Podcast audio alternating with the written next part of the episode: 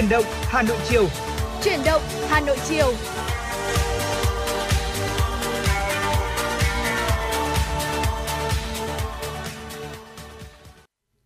Chào mừng quý vị và các bạn đã quay trở lại với truyền động Hà Nội chiều trên kênh tin tức Hà Nội 96 MHz. Chương trình của chúng tôi cũng đang được phát trực tuyến trên trang web hanoionline.vn. Và người đồng hành cùng Bảo Trâm trong buổi trường hôm nay là Thu Minh. À, Thu Minh xin được gửi lời chào tới quý vị thính giả, quý vị đang đến với chương trình chuyển động Hà Nội chiều. Thu Minh và Bảo Trâm ngày hôm nay trong à, 120 phút trực tiếp của chương trình chuyển động Hà Nội chiều nay à, mong muốn được gửi tới cho quý vị à, những à, tin tức này cũng như những giai điệu âm nhạc và bên cạnh đó là những nội dung đã được chúng tôi à, chuẩn bị và gửi tới cho quý vị. Và quý vị thính giả hãy ghi nhớ số điện thoại nóng của chương trình quý vị nhé là 024 3773 6688. Hãy ghi nhớ và đồng hành cùng với Thu Minh và Bảo Trâm trong buổi chiều ngày hôm nay. Mở đầu chương trình thì uh, Thu Minh và Bảo Trâm chúng tôi muốn chia sẻ tới cho quý vị uh, một câu chuyện về sự lạc quan của một thiếu nữ 16 tuổi đã chiến thắng ung thư. Uh, câu chuyện này thì uh, được chúng tôi uh, uh, tìm được trên báo Thanh niên và mong muốn uh, được chia sẻ tới cho quý vị bởi vì câu chuyện về sự lạc quan này đã gợi được rất là nhiều niềm cảm hứng cũng như là truyền cho rất nhiều người niềm động lực. Uh, kể cả chúng tôi và mong rằng là nó cũng sẽ truyền được một cái niềm động lực một cái năng lượng tích cực nào đó tới cho quý vị thính giả. Những người nào mà chúng ta đang nghe chương trình chuyển động Hà Nội chiều ngày hôm nay? Ung thư hạch ghé thăm ở tuổi 15 đã khiến cho bé gái xinh đẹp Trương Trần Diệu Nhi, hiện 16 tuổi ngồi tại Thái Bình, sợ phải chết. Nhưng bằng sự lạc quan và nghị lực, em đã chiến thắng căn bệnh quái ác này. Ở câu chuyện này cũng nhận được rất nhiều sự quan tâm đến từ phía cư dân mạng. À, nhiều người không ngớt lời khen ngợi đằng sau cái vẻ ngoài xinh đẹp là một sức mạnh tiềm tàng bên trong của cô bé. Vào cuối tháng 4 năm 2022, Diệu Nhi thi cuối cấp trung học cơ sở, mang theo bao hoài bão ước mơ, nhưng căn bệnh ung thư hạch ghé thăm, khiến cho những hy vọng đó vụt tắt. Một ngày nọ mặt em bị sưng, lưng em cũng nổi rất nhiều hạch, không đau. Mẹ dẫn em đi khám ở ba bệnh viện khác nhau, nhưng không phát hiện ra bệnh. Đến khi làm xét nghiệm tại bệnh viện K, cơ sở 3 ở Hà Nội, bác sĩ cho biết hạch của em có ở bụng, cổ bẹn, nách và phải sinh thiết. Bác sĩ chẩn đoán trong người em có u lympho, tức ung thư hạch. Lúc đó em vừa hoang mang, vừa lo sợ, mà nỗi sợ lớn nhất của em là sợ chết. Chị Trần Thị Huyền, 38 tuổi, là mẹ của bạn Diệu Nhi, lúc đó hay tin thì sốc tới mức không nói nên lời. Người mẹ cũng chưa từng nghĩ rằng căn bệnh ung thư sẽ đến với con khi tuổi đời của con còn trẻ như vậy. Dù trong lòng hết sức lo lắng, nhưng chị cũng cố giữ bình tĩnh, truyền cho con năng lượng lạc quan. Vì phát hiện bệnh sớm, bác sĩ thông báo em có thể chữa khỏi ung thư nếu tuân thủ đúng phác đồ điều trị. Từ đây, hành trình hai mẹ con chiến đấu với ung thư chính thức bắt đầu. Chuyển hóa chất được hai đợt, từ một cô gái có mái tóc đen dài, ngoại hình xinh đẹp, đầy sức sống, Diệu Nhi bắt đầu rụng tóc, nhiệt miệng, lở loét hết cả họng và lưỡi. Thế nhưng đó vẫn chưa là điều ám ảnh nhất. Diệu Nhi tâm sự mình sợ nhất là những lần bị chọc, bị chọc tùy, đau đớn, không thể tả được. Những lần sốc thuốc chỉ nôn ói mà không ăn uống gì được. Cô bé 16 tuổi nhớ lại, khi bác sĩ cho em về quê được 2 ngày, em nghe được mọi người bàn tán em không qua khỏi và bị bệnh viện trả về. Nhìn vào gương, em lúc đấy cũng sợ nên buồn và tủi thân. Nhưng nhờ có sự động viên và đồng hành của bố mẹ, ông bà và người thân, em đã trở nên kiên cường và mạnh mẽ hơn. Và trong tất cả những sự đồng hành đó thì có một sự đồng hành vô cùng đặc biệt, đó là sự đồng hành đến từ người mẹ của em. Gian nan hơn 10 tháng điều trị, dần dà sức khỏe của Diệu Nhi có tiến triển tốt.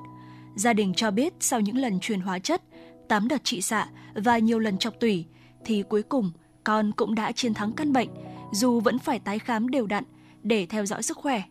Diệu Nhi nói rằng, em không biết làm sao để cảm ơn hết ơn nghĩa của các y bác sĩ ở bệnh viện đã đưa em vượt qua cửa tử. Suốt hành trình Diệu Nhi tâm sự, điều may mắn nhất chính là có sự đồng hành của mẹ. Nếu như bố ở nhà chăm sóc cho em nhỏ mới học lớp 5 cũng như làm việc để có tiền điều trị bệnh, thì mẹ là người luôn túc trực bên Nhi. Những ngày tháng có mẹ kề bên có lẽ là những ngày đặc biệt mà em sẽ không bao giờ quên trong đời. Chị Huyền nhớ mãi 10 ngày con vật vã vì sốc thuốc và đó có lẽ là những ám ảnh mà chị không bao giờ muốn gặp lại. Con gái mình đang xinh đẹp, trẻ trung, nay trở nên tiểu tụy, có lúc cháu như một đứa trẻ nhỏ, không ăn uống, không vệ sinh được. Mình chỉ lặng lẽ nuốt nước mắt vào trong, không dám khóc trước mặt cháu. người mẹ đã dưng dưng kể lại như vậy. Giờ đây, khi đã vượt qua được những ngày tháng khó khăn, Diệu Nhi tâm sự rằng em đang tiếp tục ôn luyện để có thể thi vào lớp 10 ở trường em mơ ước. Em sẽ viết tiếp ước mơ đi học của mình và một ngày nào đó sẽ trở thành một ca sĩ được nhiều người mến mộ. Nở một nụ cười thật tươi, cô bé nói rằng mới nghỉ học một năm nhưng em đã nhớ bạn bè, nhớ trường lớp. Cô bé cười nói, Em muốn nhắn nhủ đến mọi người, nhất là ai mắc phải ung thư, là cuộc sống này còn nhiều khó khăn, nhưng dù ở hoàn cảnh nào cũng nên giữ mãi nụ cười và tinh thần lạc quan. Lạc quan sẽ là liều thuốc chữa khỏi tất cả các loại bệnh. Dạ vâng thưa quý vị, lạc quan là liều thuốc chữa khỏi tất cả các loại bệnh. Có lẽ thông điệp này, câu nói này đã quá quen thuộc với ờ, tất cả chúng ta rồi đúng không ạ? À, chúng ta vẫn uh, thường nghe tới câu là uh, một nụ cười bằng 10 thang thuốc bổ, cũng như là cái sự lạc quan trong cuộc sống là một điều uh, vô cùng quan trọng. Và bây giờ thì uh, chương trình của chúng tôi bắt đầu từ lúc 4 giờ. Bây giờ đồng hồ của chương trình đã điểm 4 4 giờ 5 phút rồi. Và có lẽ rằng là rất nhiều người thì chúng ta cũng đang uh, trôi về những phút cuối của những ngày làm việc và thậm chí rằng là uh, có những người đã tan làm, tan học và chắc chắn rằng là trong một ngày 24 tiếng thì chúng ta sẽ không thể nào mà hạnh phúc vui vẻ suốt cả 24 tiếng được. Hay là một tuần 7 ngày thì cũng không đảm bảo chắc chắn rằng là ngày nào chúng ta cũng sẽ uh, vui vẻ lạc quan chúng ta cũng sẽ đón nhận những cái niềm vui và cuộc đời của chúng ta trải qua bao nhiêu năm thì bên cạnh những cái ngày hạnh phúc thì chúng ta cũng có những ngày buồn.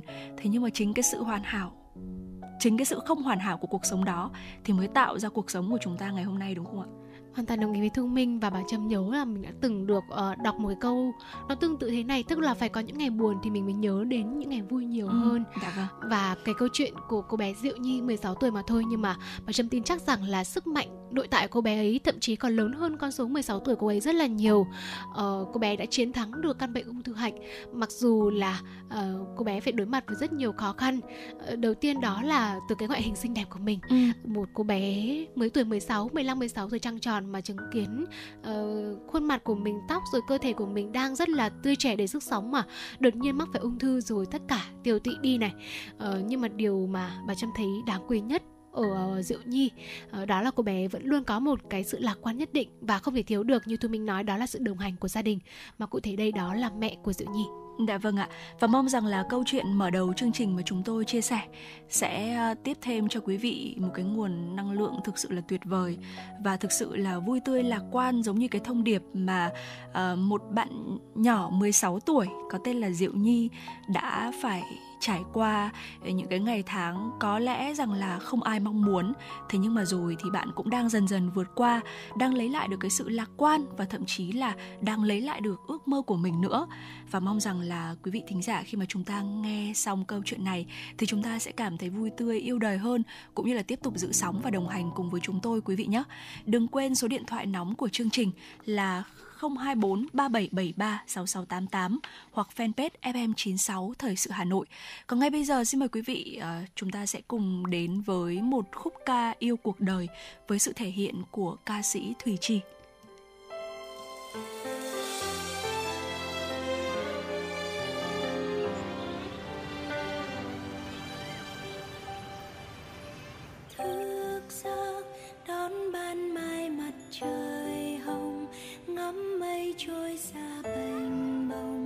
Sau một đêm bão giông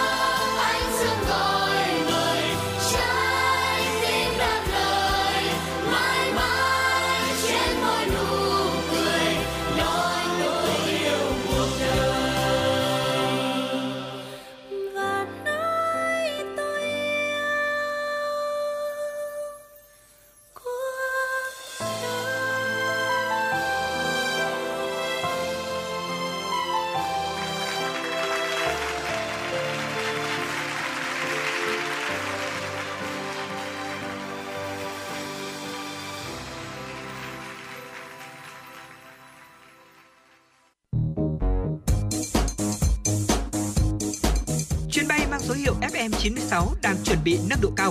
Quý khách hãy thắt dây an toàn, sẵn sàng trải nghiệm những cung bậc cảm xúc cùng FN96.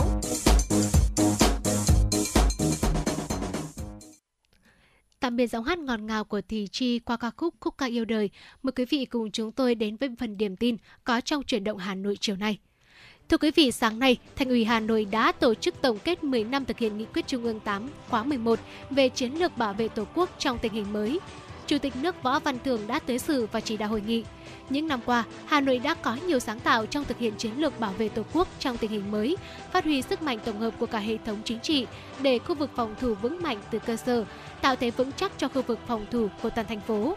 Khẳng định Hà Nội là trái tim của cả nước, là trung tâm đầu não chính trị quốc gia. Chủ tịch nước Võ Văn thường đề nghị Hà Nội quán triệt sâu sắc quan điểm phát triển kinh tế là nhiệm vụ trọng tâm, xây dựng Đảng là then chốt, phát triển văn hóa là nền tảng tinh thần và đảm bảo quốc phòng an ninh là trọng yếu thường xuyên. Từ đó tiếp tục nâng cao nhận thức cho cán bộ đảng viên về yêu cầu xây dựng bảo vệ đất nước, chủ động đấu tranh phòng ngừa, làm thất bại diễn biến hòa bình của các thế lực thù địch, tấn công trấn áp các loại tội phạm và tập trung xây dựng khu vực phòng thủ ngang tầm với nhiệm vụ và sự phát triển kinh tế xã hội của Hà Nội.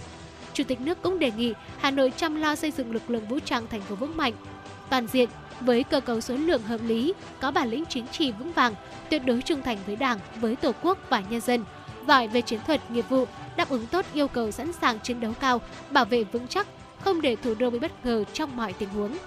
Sáng nay, Ban tuyên giáo Trung ương tổ chức lễ khai trương Cổng Thông tin Điện tử Đảng Cộng sản Việt Nam tại địa chỉ www.đảng cộng sản.org.vn.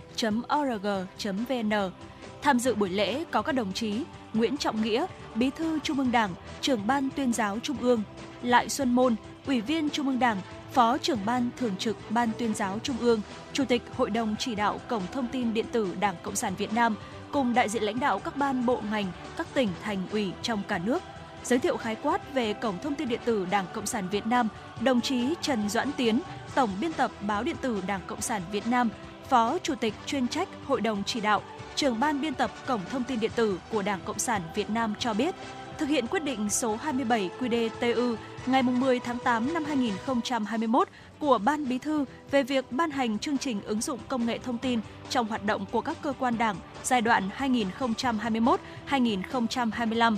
Ban tuyên giáo Trung ương giao cho báo điện tử Đảng Cộng sản Việt Nam xây dựng cổng thông tin điện tử Đảng Cộng sản Việt Nam với địa chỉ truy cập đảng cộng sản.org.vn, cổng thông tin điện tử Đảng Cộng sản Việt Nam sẽ cung cấp đến bạn đọc những chủ trương, đường lối, chính sách, văn kiện của Đảng. Đây là cổng thông tin giao tiếp giữa Đảng với nhân dân, trung tâm tích hợp thông tin của các cơ quan Đảng Trung ương, Đảng ủy trực thuộc Trung ương, các tổ chức chính trị xã hội, các bộ ngành và các tỉnh thành ủy là đầu mối tích hợp và chia sẻ thông tin giữa các ấn phẩm của báo điện tử Đảng Cộng sản Việt Nam. Giao diện cổng thông tin được xây dựng khoa học, bảo đảm tính thẩm mỹ tiện ích với ba khối nội dung bao gồm khối tin tức, khối dữ liệu, khối các ứng dụng. Tại buổi lễ, các đồng chí lãnh đạo Đảng, Nhà nước đã thực hiện nghi thức bấm nút khai trương chính thức phát cổng thông tin điện tử của Đảng Cộng sản Việt Nam lên mạng Internet. Sáng nay, hầu hết học sinh trong vụ việc 56 học sinh trường đại học Kim Giang, quận Thanh Xuân, Hà Nội nghi bị ngộ độc sau khi đi tham quan đã ra viện về nhà.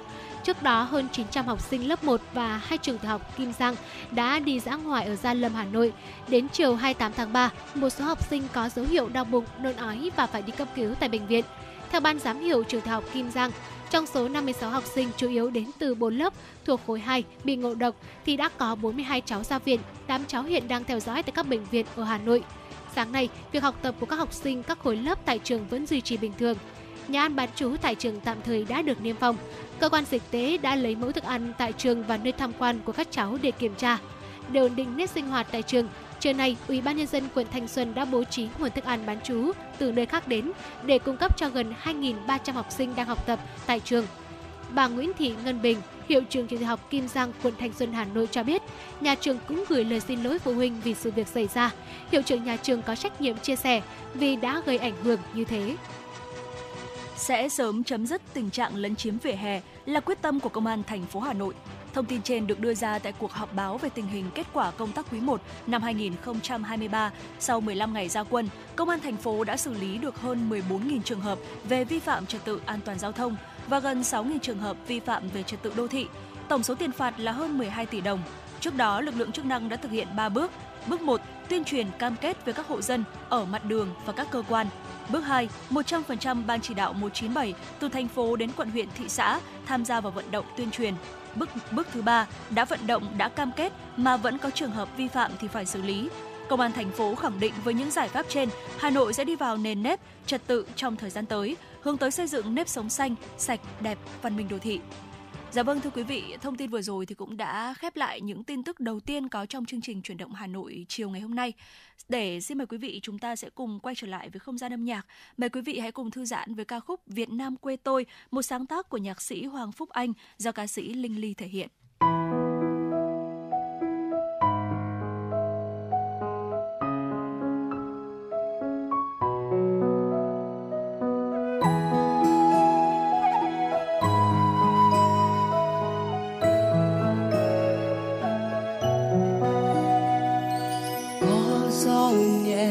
Trên những cánh đồng. Lúa trổ vàng, cho màu tươi như muôn đóa hoa. Ánh mắt trời tỏa ánh sáng đi khắp nơi. Thấy trong lòng sao rực lên bao niềm vui. Một mùa xuân mới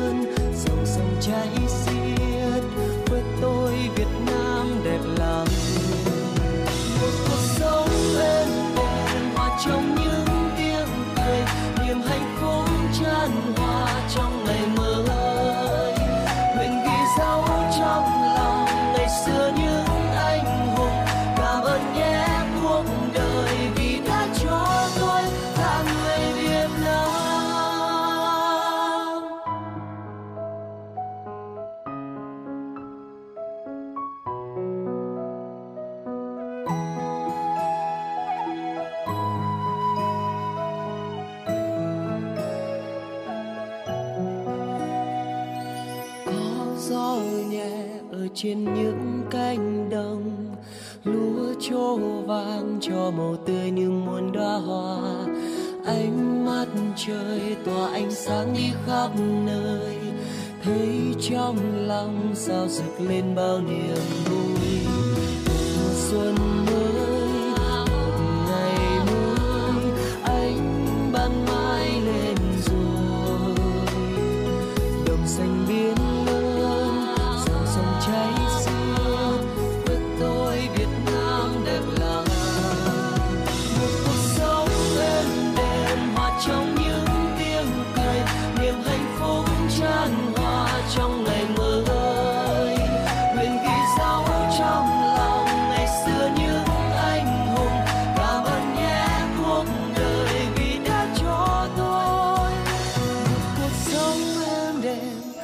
trong những tiếng cười, niềm hạnh phúc tràn hòa trong ngày mới.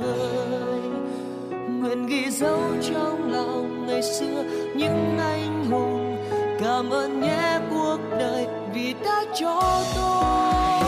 Cuộc sống sẽ hòa trong những tiếng cười, niềm hạnh phúc tràn hòa trong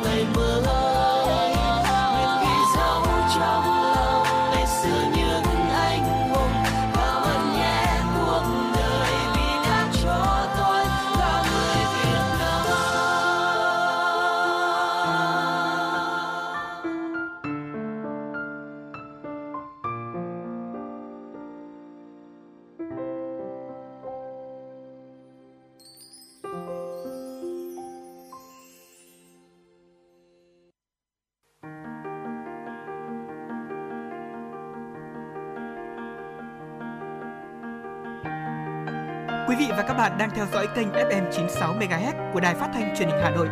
Hãy giữ sóng và tương tác với chúng tôi theo số điện thoại 024 3773 6688. FM 96 đồng hành trên mọi nẻo đường. đường.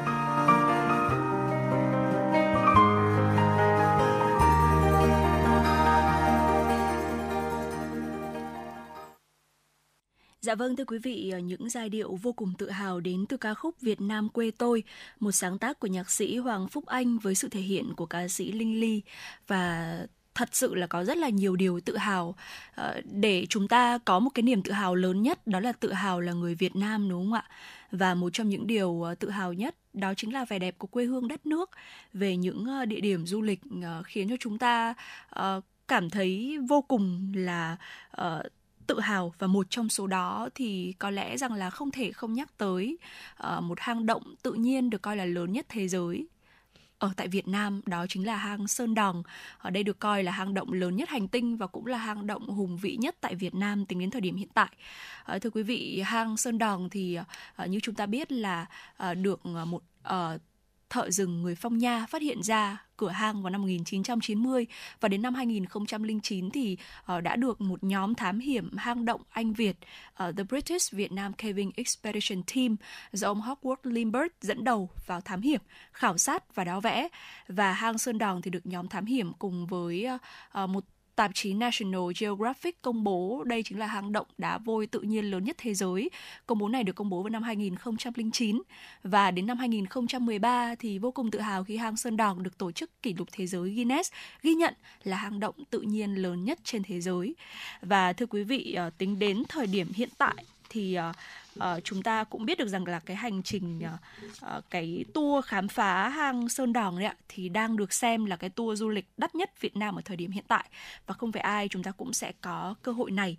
Uh, chính vì thế mà trong tiểu mục FM96 Travel ngay sau đây thì uh, chúng tôi sẽ gửi tới cho quý vị một chia sẻ về một chuyến hành trình khám phá hang Sơn Đòn của một vị khách đã có cơ hội khám phá hang, hang Sơn Đòn và đây không chỉ là một cái hành trình khám phá vẻ đẹp mà của tự nhiên một cách đơn thuần mà đó còn là một hành trình uh, mà đi qua đó thì đã có biết bao nhiêu cảm xúc động lại trong đó có cả sự tự hào nữa của vị khách này khi mà có cơ hội khám phá Sơn Đòn.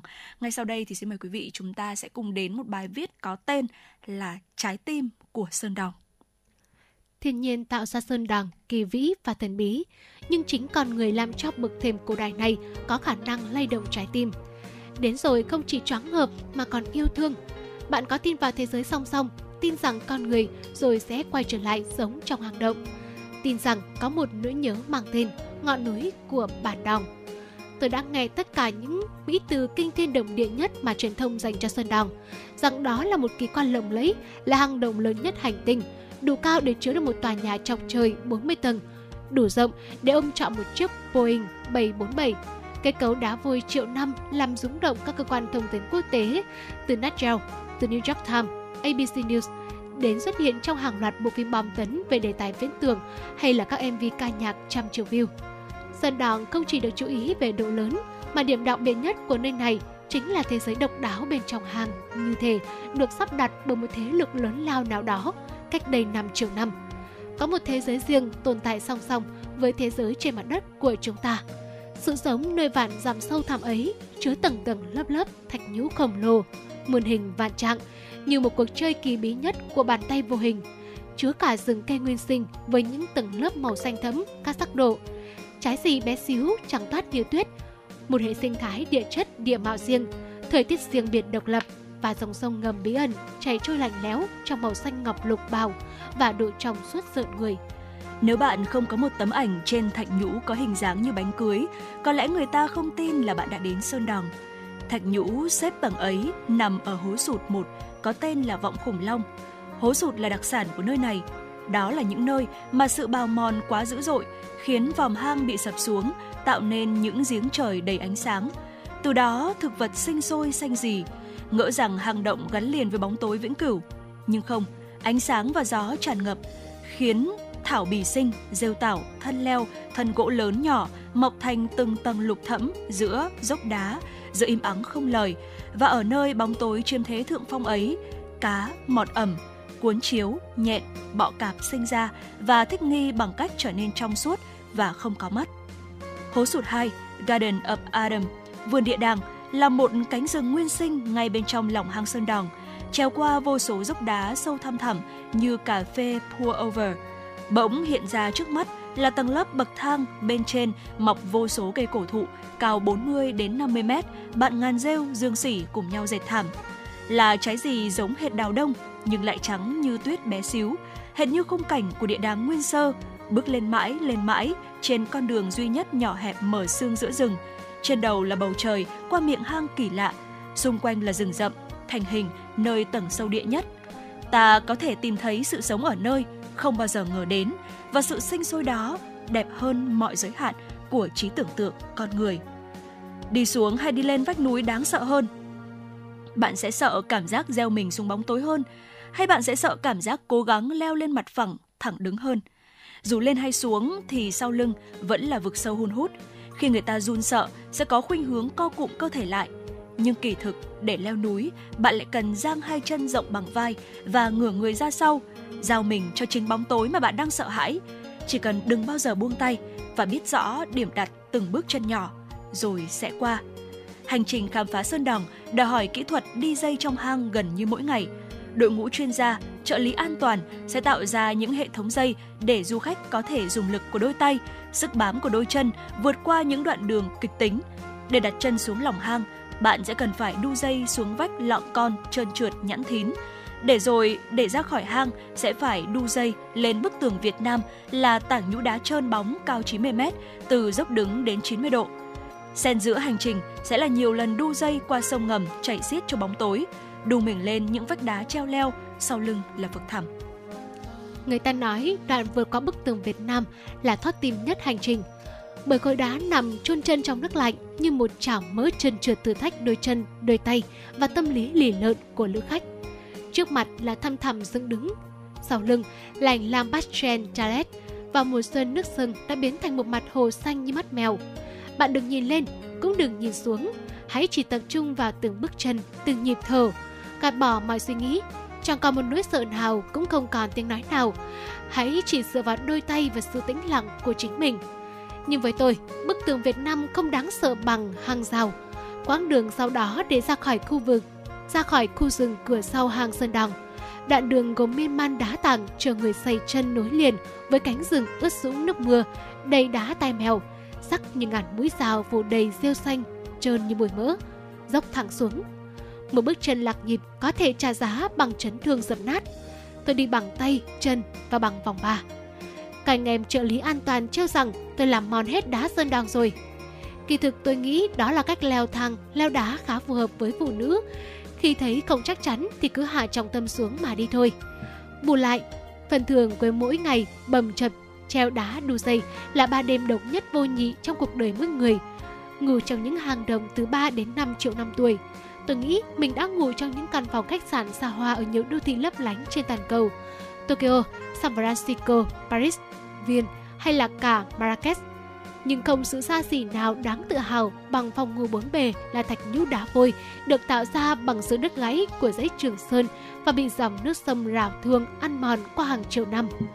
Buổi sáng thức dậy trong hang én, nhìn về miệng hang trên cao, Chúng tôi chờ đợi chùm ánh sáng khổng lồ chiếu thẳng vào lòng hang, dọi xuống mặt hồ xanh biếc như ngọc, tạo thành một cảnh quan như lối lên thiên đường.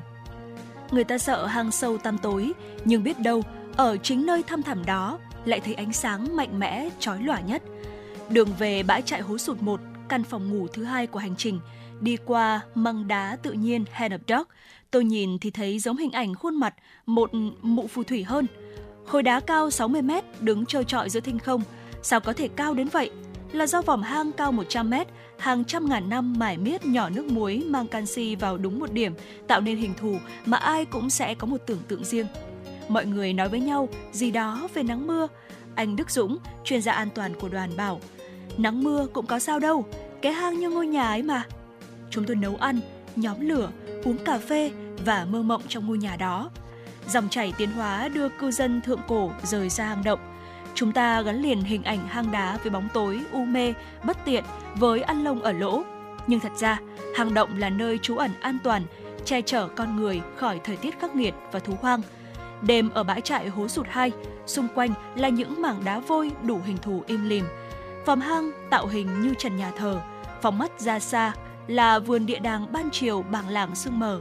Đêm đến rắc những vì sao như thủy tinh, đêm ngủ trong hang im lặng đến vang vọng, một giọt nước rơi cũng nghe tiếng thánh thót. Người ta bảo trong hang này khoảng từ 3 đến 4 giờ sáng, đôi khi nghe tiếng đập cánh của một loài chim khổng lồ. Cuộc sống như lùi lại hàng vạn năm, như trong những mẩu chuyện. Hành trình khám phá Sơn Đòn đang được xem là tour du lịch đắt nhất Việt Nam. Để phục vụ 10 lữ khách, cần một đội ngũ 26 người, bao gồm một chuyên gia an toàn, một hướng dẫn viên, 6 trợ lý an toàn, hai đầu bếp và đội ngũ porter mang vác hành lý dụng cụ. Với tôi, những người con của sông Son đó đã làm nên phần hồn của Sơn Đòn. Đặc điểm nhận dạng của họ là những đôi sang đan cao su kiểu dép dọ dưới chân. Khi tôi mang một đôi giày trekking bạc triệu thì họ chỉ cần một đôi dép dọ đó để vượt mọi địa hình hiểm hóc nhất, dù là đá tai mèo, dù là rừng nguyên sinh hay vách hang mỏm núi nào thách thức. Nhìn họ làm chủ địa hình, leo núi đi hang thong dong như người ta đi dạo công viên, mà cảm thấy tự hào về bản lĩnh Việt Nam. Họ thông thuộc địa hình vùng núi quê hương, là những cao thủ đi rừng, đưa bàn tay rắn giỏi như sắt đá nâng đỡ tôi trong những bước chân yếu mềm lạc nhịp. Hiền lành, hài hước, đầy động viên. Đến đây rồi thì uh, làm tất cả đi chị, em sẽ đưa chị ra khỏi khu rừng này an toàn. Mấy ngày liền nghe tiếng Quảng Bình, ban đầu không hiểu, sau lại thấy êm ái như là thơ. Các hệ thống dây trong hang cũng do họ lắp đặt, điều khiển, tất cả để đảm bảo sự an toàn và tận hưởng cho khách tham hiểm. Tôi mang một chiếc ba lô nhỏ xíu trên vai và y ạch leo. Họ gùi trên lưng cả bếp ga vào hang nấu ăn, cả đèn công suất lớn. Sự kỳ vĩ của Sơn Đòn, những sắp đặt hùng tráng của thiên nhiên, độ sâu của hang, độ dốc của vân điện đàng, làm sao tôi có thể thấy được trong bóng tối dưới hang sâu. Là do anh em trợ lý an toàn mang trên lưng đèn 43.000 lumen, đứng sẵn vào các vị trí thích hợp, đồng loạt bật đèn thắp sáng hàng động để sự kỳ vĩ hiển lộ trước mắt người xem như một show diễn ánh sáng. Tất cả nhịp nhàng, mạnh mẽ mà nên thơ như trong một bản nhạc. Rất nhiều trợ lý poster của hành trình Sơn Đàng xuất thân là Phu Trầm, Dân Đi Rừng hay là Lâm Tặc. Osalin Aventure đào tạo chính những người hiểu rừng nhất ấy trở thành một đội ngũ dẫn đường được khách thám hiểm viên ngọc trong lòng phong nha. Cả hành trình khám phá hang là chuỗi ngày sống xanh, không một mảnh rác nào được ở lại, không có bất kỳ chất hóa học độc hại nào được xuống nước. Những gì mang vào sẽ phải được mang ra. Du lịch bền vững, du lịch cộng đồng trở nên trực quan, sống động hơn bao giờ hết. Tạo hóa ban cho Việt Nam một kỳ quan nhất động, nhưng có lẽ chính những con người Việt mới làm cho kỳ quan trở thành một nỗi nhớ cho những ai đã từng đến. Có một cảm giác kỳ lạ của cuộc đời tên là nhớ hằng Có lẽ chỉ Sơn Đằng mới có thể mang lại. Dạ vâng thưa quý vị, sau khi mà chúng ta uh, được lắng nghe sự kể lại hành trình của một người đã có cơ hội uh, được uh, khám phá, được đi một cái tour du lịch gần như là đắt nhất ở Việt Nam tính đến thời điểm hiện tại để khám phá kỳ quan nhất động đúng không ạ? Và Thu Minh sau khi mà nghe xong cá nhân mình cảm thấy rằng là mong ước là trong tương lai sẽ có một lần mình sẽ được uh, đi cái tour này. Không biết là Bảo Trâm thì sao ạ? Thực ra thì bảo trâm cũng đã có cơ hội được thăm một số hang động của việt nam rồi mình cũng rất là ấn tượng Ừ. ở ngay quê hương của mình thì cũng có hang từ thức ờ, hang từ thức là một cái địa điểm mà học sinh bọn mình từ cái ngày còn học cấp 2 đến cấp 3 thì cứ mỗi dịp cần là mỗi, mỗi dịp mà có thể thì mọi người luôn tụ tập nhau và đến đây thì hang từ thức thì có lẽ là rất là đẹp rất là tuyệt vời nhưng mà nếu để so với sơn đòn thì quả là một sự so sánh rất là bé nhỏ nên mình dạ vâng. mình đang tưởng tượng hang từ thức của mình nếu như mà nó gấp 10 lần, 15, 20 lần lên thì thì liệu là nó có như hang sơn đòn không? Mà đặc biệt là qua cái giọng kể của tác giả mình Ừ. ạ. Mình cứ nghĩ hoài đến cái tác phẩm người lái đò sông đà của nhà văn Nguyễn Tuân. Mình thấy cái cái cái cách mà tác giả miêu tả nó chân thực quá. Ừ. và nó khiến sơn đòn hiện lên trong mình là một kỳ quan thiên nhiên vừa đẹp vừa hùng vĩ mà nó cũng vừa rất là thân thuộc với bản thân của mỗi người đọc mỗi người đọc chúng ta. Là một người Việt Nam thì mình luôn cảm thấy uh, tự hào về sơn đòn. Dạ vâng ạ. Và uh, giống như Thu Minh đã giới thiệu ở lúc đầu thì đây không chỉ là một cái hành trình mà chúng ta uh, khám phá thiên nhiên một cách thông thường mà đó còn là một cái hành trình của cảm xúc. Và bởi vì chúng ta đặt uh, rất là nhiều tình yêu này cũng như là trong cái lúc mà chúng ta khám phá trong lúc mà tác giả khám phá thì đã có rất là nhiều thứ khiến cho tác giả cảm thấy rất là ngạc nhiên. Uh, chính vì thế mà sau cái chuyến đi đó thì uh, có một cái cảm giác kỳ lạ sau chuyến đi đó chính là cảm giác nhớ hang và cũng rất là mong muốn rằng là một lần trong tương lai đúng không ạ? Mình cũng sẽ có cái cảm giác kỳ lạ đó của cuộc đời mang tên nhớ hang. Và đặc biệt hơn nữa thì khi mà chúng ta đi cái chuyến đi cái tour khám phá hang sơn đòn này thì uh, nó còn là một cái chuỗi ngày sống xanh nữa bởi vì rằng là không có một cái mảnh rác nào được để ở lại và không có bất kỳ một cái chất hóa học độc hại nào được xuống nước. Những gì mà chúng ta mang vào thì sẽ phải được mang ra. Và đây chính là du lịch bền vững là du lịch là du lịch cộng đồng. Và có lẽ rằng là những cái cảm giác đó những cái uh, hành trình đó những cái trải nghiệm đó thì có lẽ chỉ ở sơn đồng mới có thể mang lại được và đúng qua đây thì chúng ta thấy rằng là uh, càng thêm tự hào hơn khi uh, Việt Nam của chúng ta đúng không ạ có kỳ quan nhất động như vậy và ngay sau đây thì xin mời quý vị chúng ta sẽ cùng tiếp tục nối tiếp niềm tự hào đó thông qua một giai điệu âm nhạc ca khúc Bao la Việt Nam với sự thể hiện của nhiều ca sĩ. Xin mời quý vị chúng ta sẽ cùng ờ, thư giãn với giai điệu này trước khi Thu Minh và Bảo Trâm cùng quay trở lại uh, để đem tới cho quý vị những tin tức tiếp theo.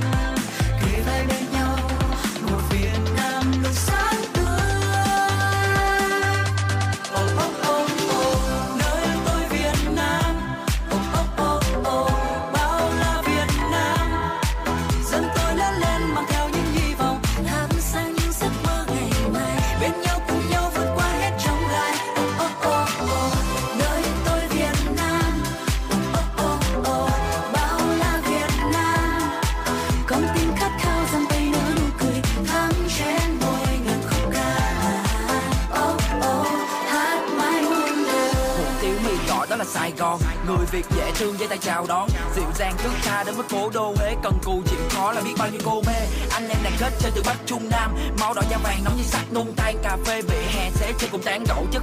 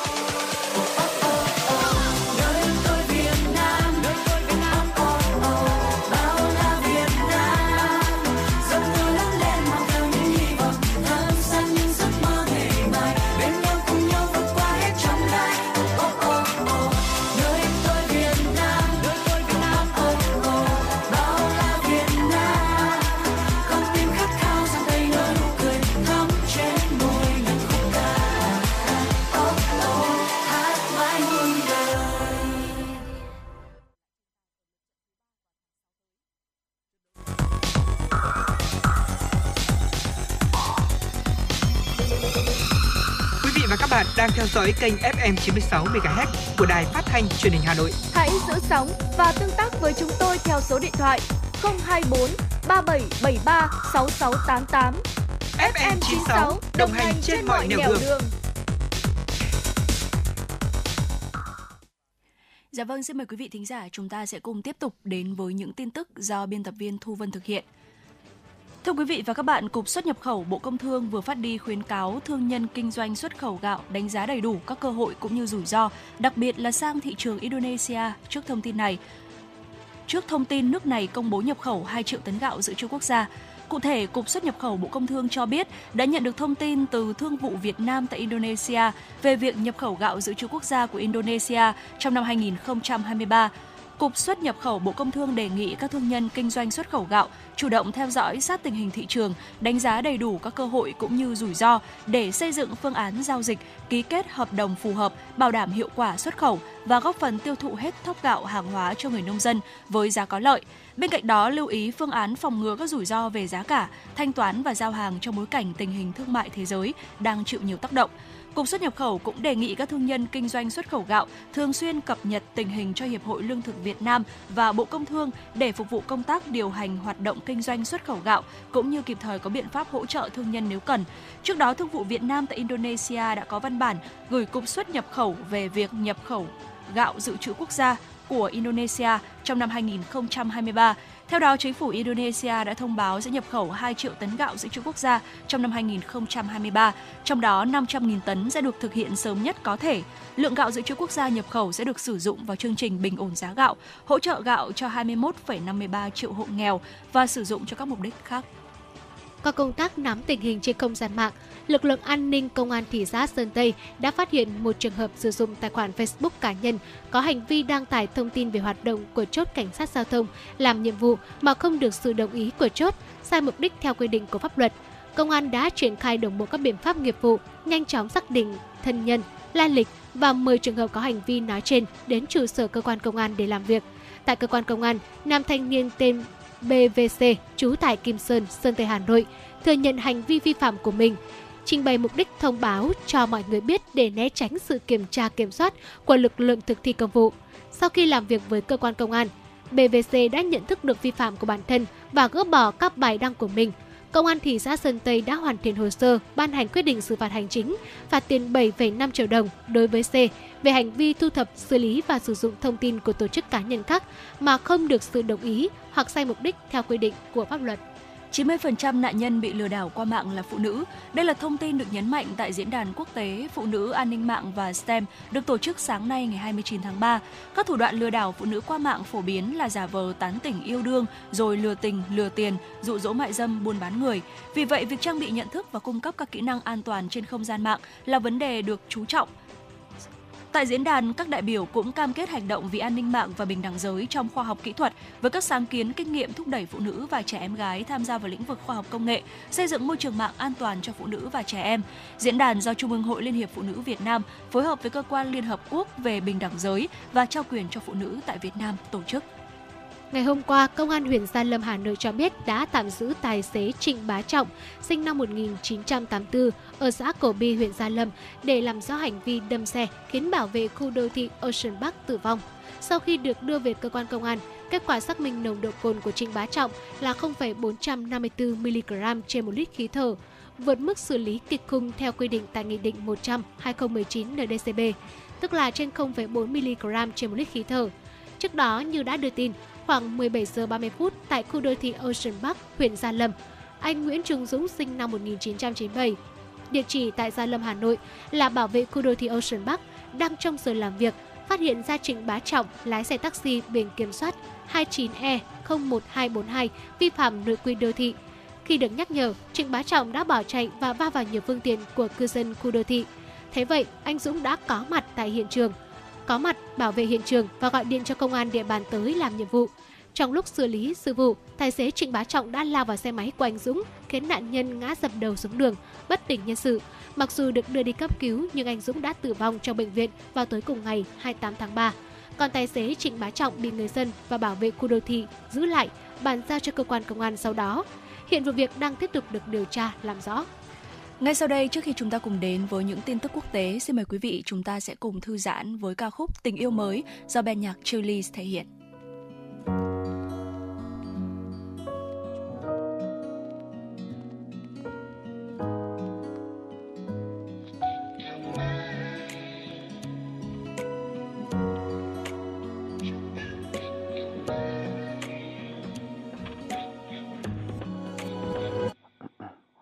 Bao vòng xe vẫn quay. Thành phố vẫn chưa quên chiếc hôn, ngỡ rằng em vẫn đây. Ngồi hát ca cho vơi bớt những gì mình chẳng nhớ tên. Trời sáng lên những con số quen thuộc mình không thể quên.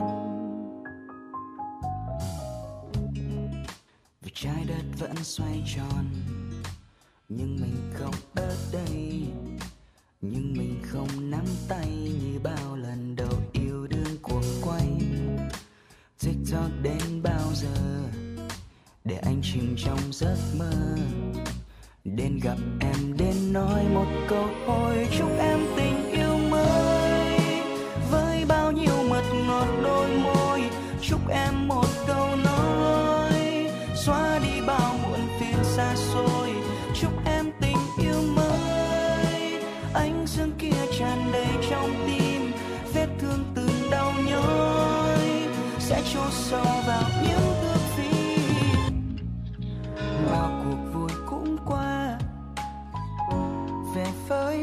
gian man đêm quen thuộc mình ta với ta. Vài bức thư vẫn ngăn nắp trên bàn mình chưa mở ra. Chẳng biết bên trong đang giấu những gì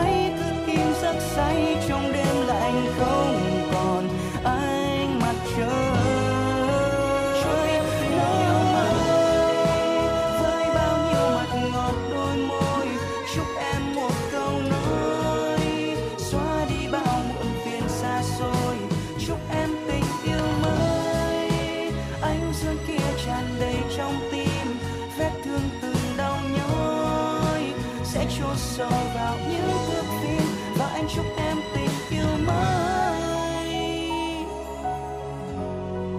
anh chúc em tình yêu mới anh xin chúc em tình yêu mới một tình yêu mới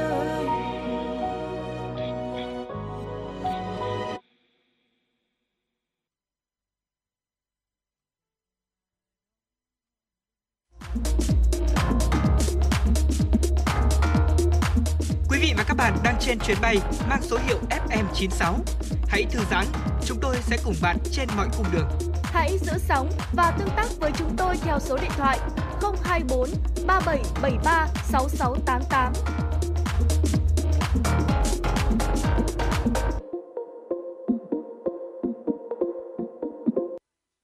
Và vừa rồi là ca khúc Tình yêu mới qua phần thể hiện của Chilis. Cùng quay trở lại với truyền động Hà Nội chiều mời quý vị cùng chúng tôi cập nhật những điểm tin quốc tế nổi bật.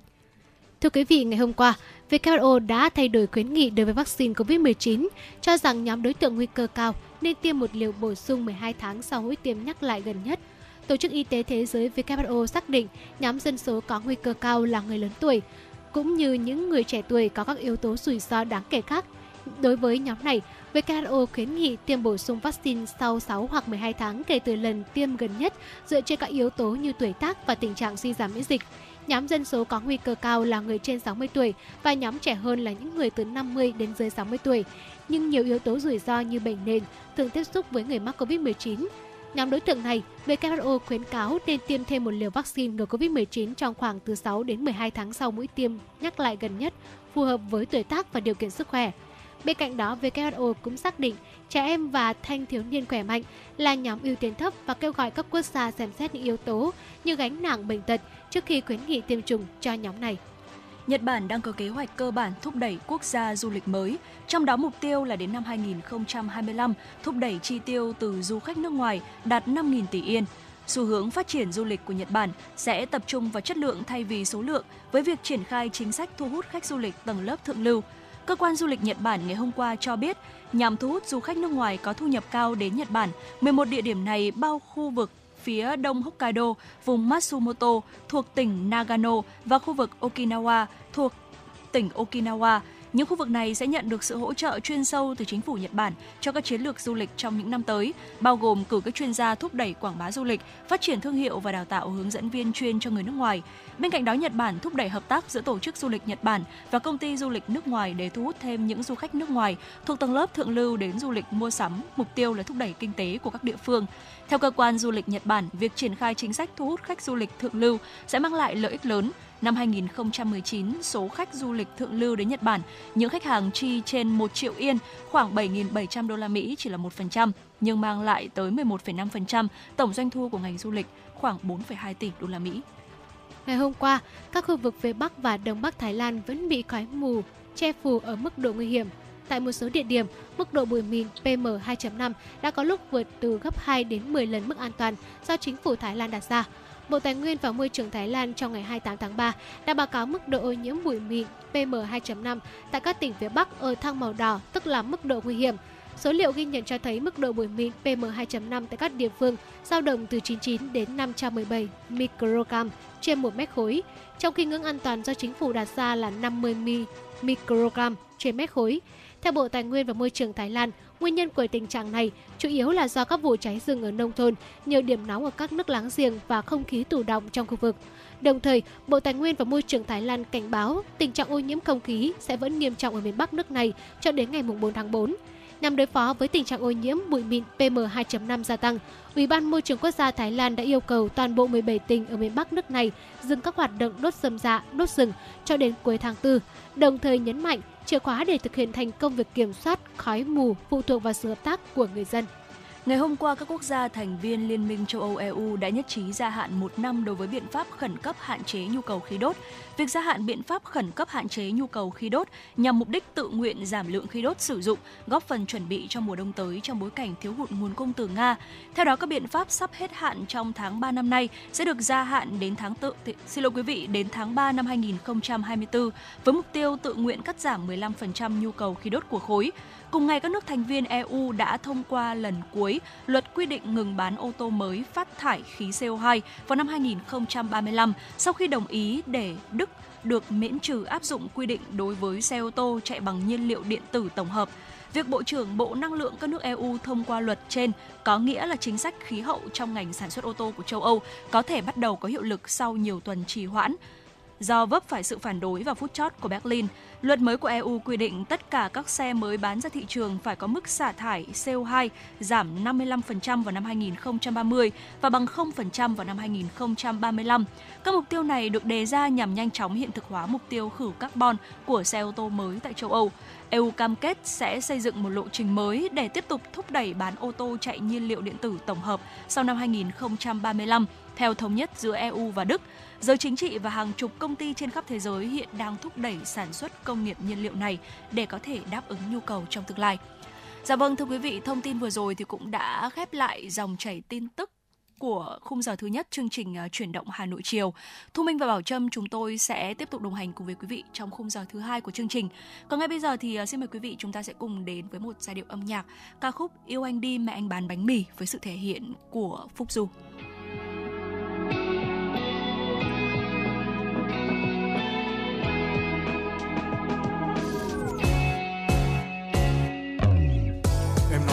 Thương vì cái tính anh hiền. Biết tim anh trống vắng nên em muốn hiến anh tình. Giờ mấy chân dâm tài chính với toàn tính làm ăn. Đột sang anh là con nhà lính, tính nhà văn trước anh có nhiều người mến em, nhưng em chưa từng mến họ. Ngày cũ em toàn là mấy con bà chủ này ông sếp nọ. Mẹ anh thì cũng là sếp nhưng mà là sếp bánh mì. Để bán hàng mỗi buổi sáng sau cái quay bên bếp nhỏ. Nhưng bên anh con tim em mấy kêu vang lồng ngực khi ta trao những ánh mắt nóng hơn viên than hồng rực. Em hay tin những nhịp đập, nó chẳng cần phải lừa ai. Để tình vô tư như một trò đùa và ta là bọn thích đùa dai. Anh muốn một cuộc tình dài, nhưng mẹ anh đầy thâm niên. Bánh bánh mi đầy nhân thịt, như đôi ta đầy nhân duyên. Và chẳng có ai chen vào, chưa các đôi mình tan nát. Tình này không phải khắc việc chẳng có em khác thì anh khác đâu. Nếu như anh có mười, anh sẽ cho em mười. Cái gì mà anh có thì em chỉ việc lấy. Dù là anh chẳng có được cả tỷ trong người, nhưng với em anh chính là cái người trong cả tỷ ấy người đàn ông của em đôi khi không trông chất, nhưng sẽ luôn là người em có thể trông vào. Luôn yêu em như cách mẹ bán bánh, anh chẳng có nghỉ một hôm nào. Hãy để con trai bà bác bánh bánh bánh mì. Lo lo lo cho em, đừng lo lo lo lo gì. Ngoài lo lo lo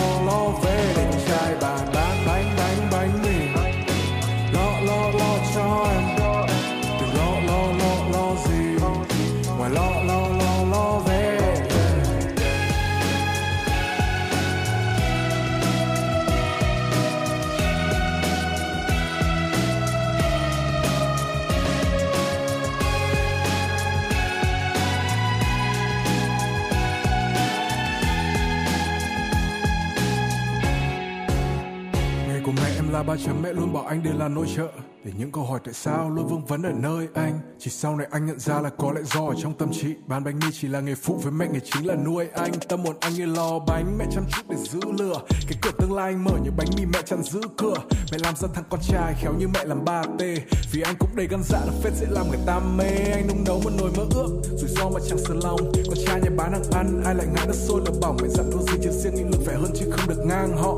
Mình đâu phải bếp tổ ong để hết than nọ Em sẽ không thể tìm được từ mồm anh hai chữ chán ngán. Khi mẹ anh 20 năm một việc đâu bao giờ phàn nàn Em sẽ không thể tìm trên người anh chăm sức dạng người và choáng váng. Trước khi anh mua được cho mẹ của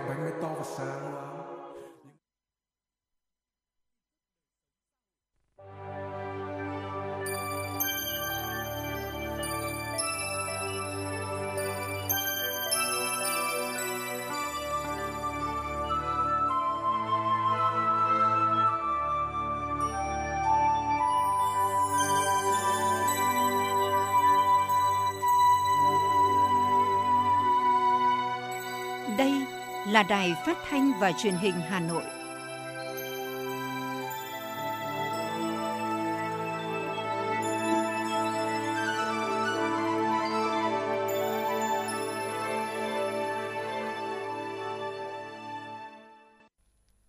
Xin kính chào quý vị thính giả của Đài Phát thanh Truyền hình Hà Nội. Bảo Trâm và Thu Minh, chúng tôi rất vui được đồng hành cùng quý vị trong khung giờ phát sóng của Truyền động Hà Nội chiều.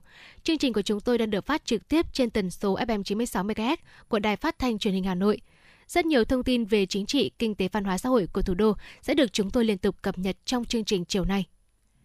Thưa quý vị và các bạn, ngày hôm nay tại Hà Nội, Ban chỉ đạo 35 Bộ Công Thương phát động cuộc thi chính luận về bảo vệ nền tảng tư tưởng của Đảng, đấu tranh phản bác các quan điểm sai trái thù địch trong tình hình mới năm 2023. Phát biểu chỉ đạo tại lễ phát động, đồng chí Nguyễn Hồng Diên, Ủy viên Trung ương Đảng, Bí thư Ban Cán sự Đảng, Bộ trưởng, trưởng Ban chỉ đạo 35 Bộ Công Thương nhấn mạnh, bảo vệ vững chắc nền tảng tư tưởng của Đảng, đấu tranh phản bác có hiệu quả các quan điểm sai trái thù địch là một nội dung cơ bản hệ trọng, sống còn của công tác xây dựng chỉnh đốn Đảng. Đây là nhiệm vụ quan trọng hàng đầu của toàn Đảng, toàn quân, toàn dân, là công việc tự giác thường xuyên của cấp ủy, tổ chức Đảng, chính quyền, tổ chức chính trị xã hội các cấp, của từng cơ quan, đơn vị, của cán bộ, đảng viên, công chức và người lao động ngành công thương – Đối tượng dự thi là cán bộ, đảng viên, công chức, viên chức và người lao động đang công tác ở 66 tổ chức đảng, các cơ quan, đơn vị, tổ chức chính trị xã hội thuộc Bộ Công Thương và bạn đọc cả nước. Mỗi tác giả, nhóm tác giả có thể gửi bài dự thi với số lượng không giới hạn. Ban tổ chức nhận tác phẩm dự thi bắt đầu từ khi phát động cuộc thi ngày 29 tháng 3 đến hết ngày 30 tháng 5 năm 2023, tính theo dấu bưu điện – Lễ công bố và trao giải cuộc thi được tổ chức vào cuối tháng 6 năm 2023. ban tổ chức sẽ lựa chọn và vinh danh cho các tác giả, tác phẩm theo cơ cấu 24 giải thưởng, gồm một giải đặc biệt, một giải nhất, 3 giải nhì, 6 giải ba, 8 giải khuyến khích, 5 giải chuyên đề. Số liệu của Tổng cục Thống kê cho thấy, tình hình lao động việc làm quý 1 năm 2023 phục hồi tích cực, tỷ lệ thất nghiệp và tỷ lệ thiếu việc làm của lực lượng lao động trong độ tuổi giảm so với quý trước và giảm so với cùng kỳ năm trước. Cụ thể, lực lượng lao động từ 15 tuổi trở lên của cả nước trong quý 1 ước tính là 52,2 triệu người, tăng 88.700 người so với quý trước và tăng hơn 1 triệu người so với cùng kỳ năm trước. Tỷ lệ tham gia lực lượng lao động ước đạt 68,9%, tăng 0,8 điểm phần trăm so với cùng kỳ năm trước. Thu nhập bình quân tháng của lao động làm công hưởng lương là 7,9 triệu đồng, tăng 578.000 đồng. Tỷ lệ thất nghiệp trong độ tuổi lao động ước tính là 2,25%, giảm 0,07 điểm phần trăm so với quý trước và giảm 0,21 điểm phần trăm so với cùng kỳ của năm trước. Tỷ lệ thiếu việc làm của lao động trong độ tuổi là 1,94%. Về đời sống dân cư và công tác an sinh xã hội, tính đến ngày 20 tháng 3 vừa qua, giá trị quà tặng cho các đối tượng bảo trợ xã hội từ nguồn ngân sách và xã hội hóa là gần 1.240 tỷ đồng, hộ nghèo, hộ cận nghèo là hơn 2.340 tỷ đồng người có công, thân nhân người có công với cách mạng là hơn 2.560 tỷ đồng. Ngoài ra, Bảo hiểm xã hội đã cấp phát hơn 26 triệu thẻ bảo hiểm xã hội, sổ thẻ khám chữa bệnh miễn phí cho các đối tượng thụ hưởng. Theo Bảo hiểm xã hội Việt Nam, từ ngày 1 tháng 4 năm 2023, bệnh COVID-19 nghề nghiệp được bổ sung vào danh mục bệnh nghề nghiệp hưởng bảo hiểm xã hội. Đây là một trong những nội dung mới quy định tại thông tư số 02-2023 TT-BIT ngày 9 tháng 2 năm 2023 của Bộ Y tế quy định về bệnh nghề nghiệp được hưởng bảo hiểm xã hội. Đối tượng áp dụng là người làm nghề, công việc tại cơ sở y tế, người làm trong phòng thí nghiệm, lấy mẫu, vận chuyển mẫu, xử lý, bảo quản và tiêu hủy mẫu có chứa virus SARS-CoV-2. Nhóm đối tượng khác là những người làm nghề, công việc phòng chống dịch, phục vụ, cứu trợ người nhiễm virus SARS-CoV-2. Những đối tượng nêu trên làm nghề, công việc được chẩn đoán xác định mắc bệnh COVID-19 do tiếp xúc trong quá trình lao động trong thời gian từ ngày 1 tháng 2 năm 2020 đến trước ngày thông tư số 02 2023 TT-BIT có hiệu lực, tức đến ngày 31 tháng 3 năm 2023 thì được lập hồ sơ bệnh nghề nghiệp để khám giám định.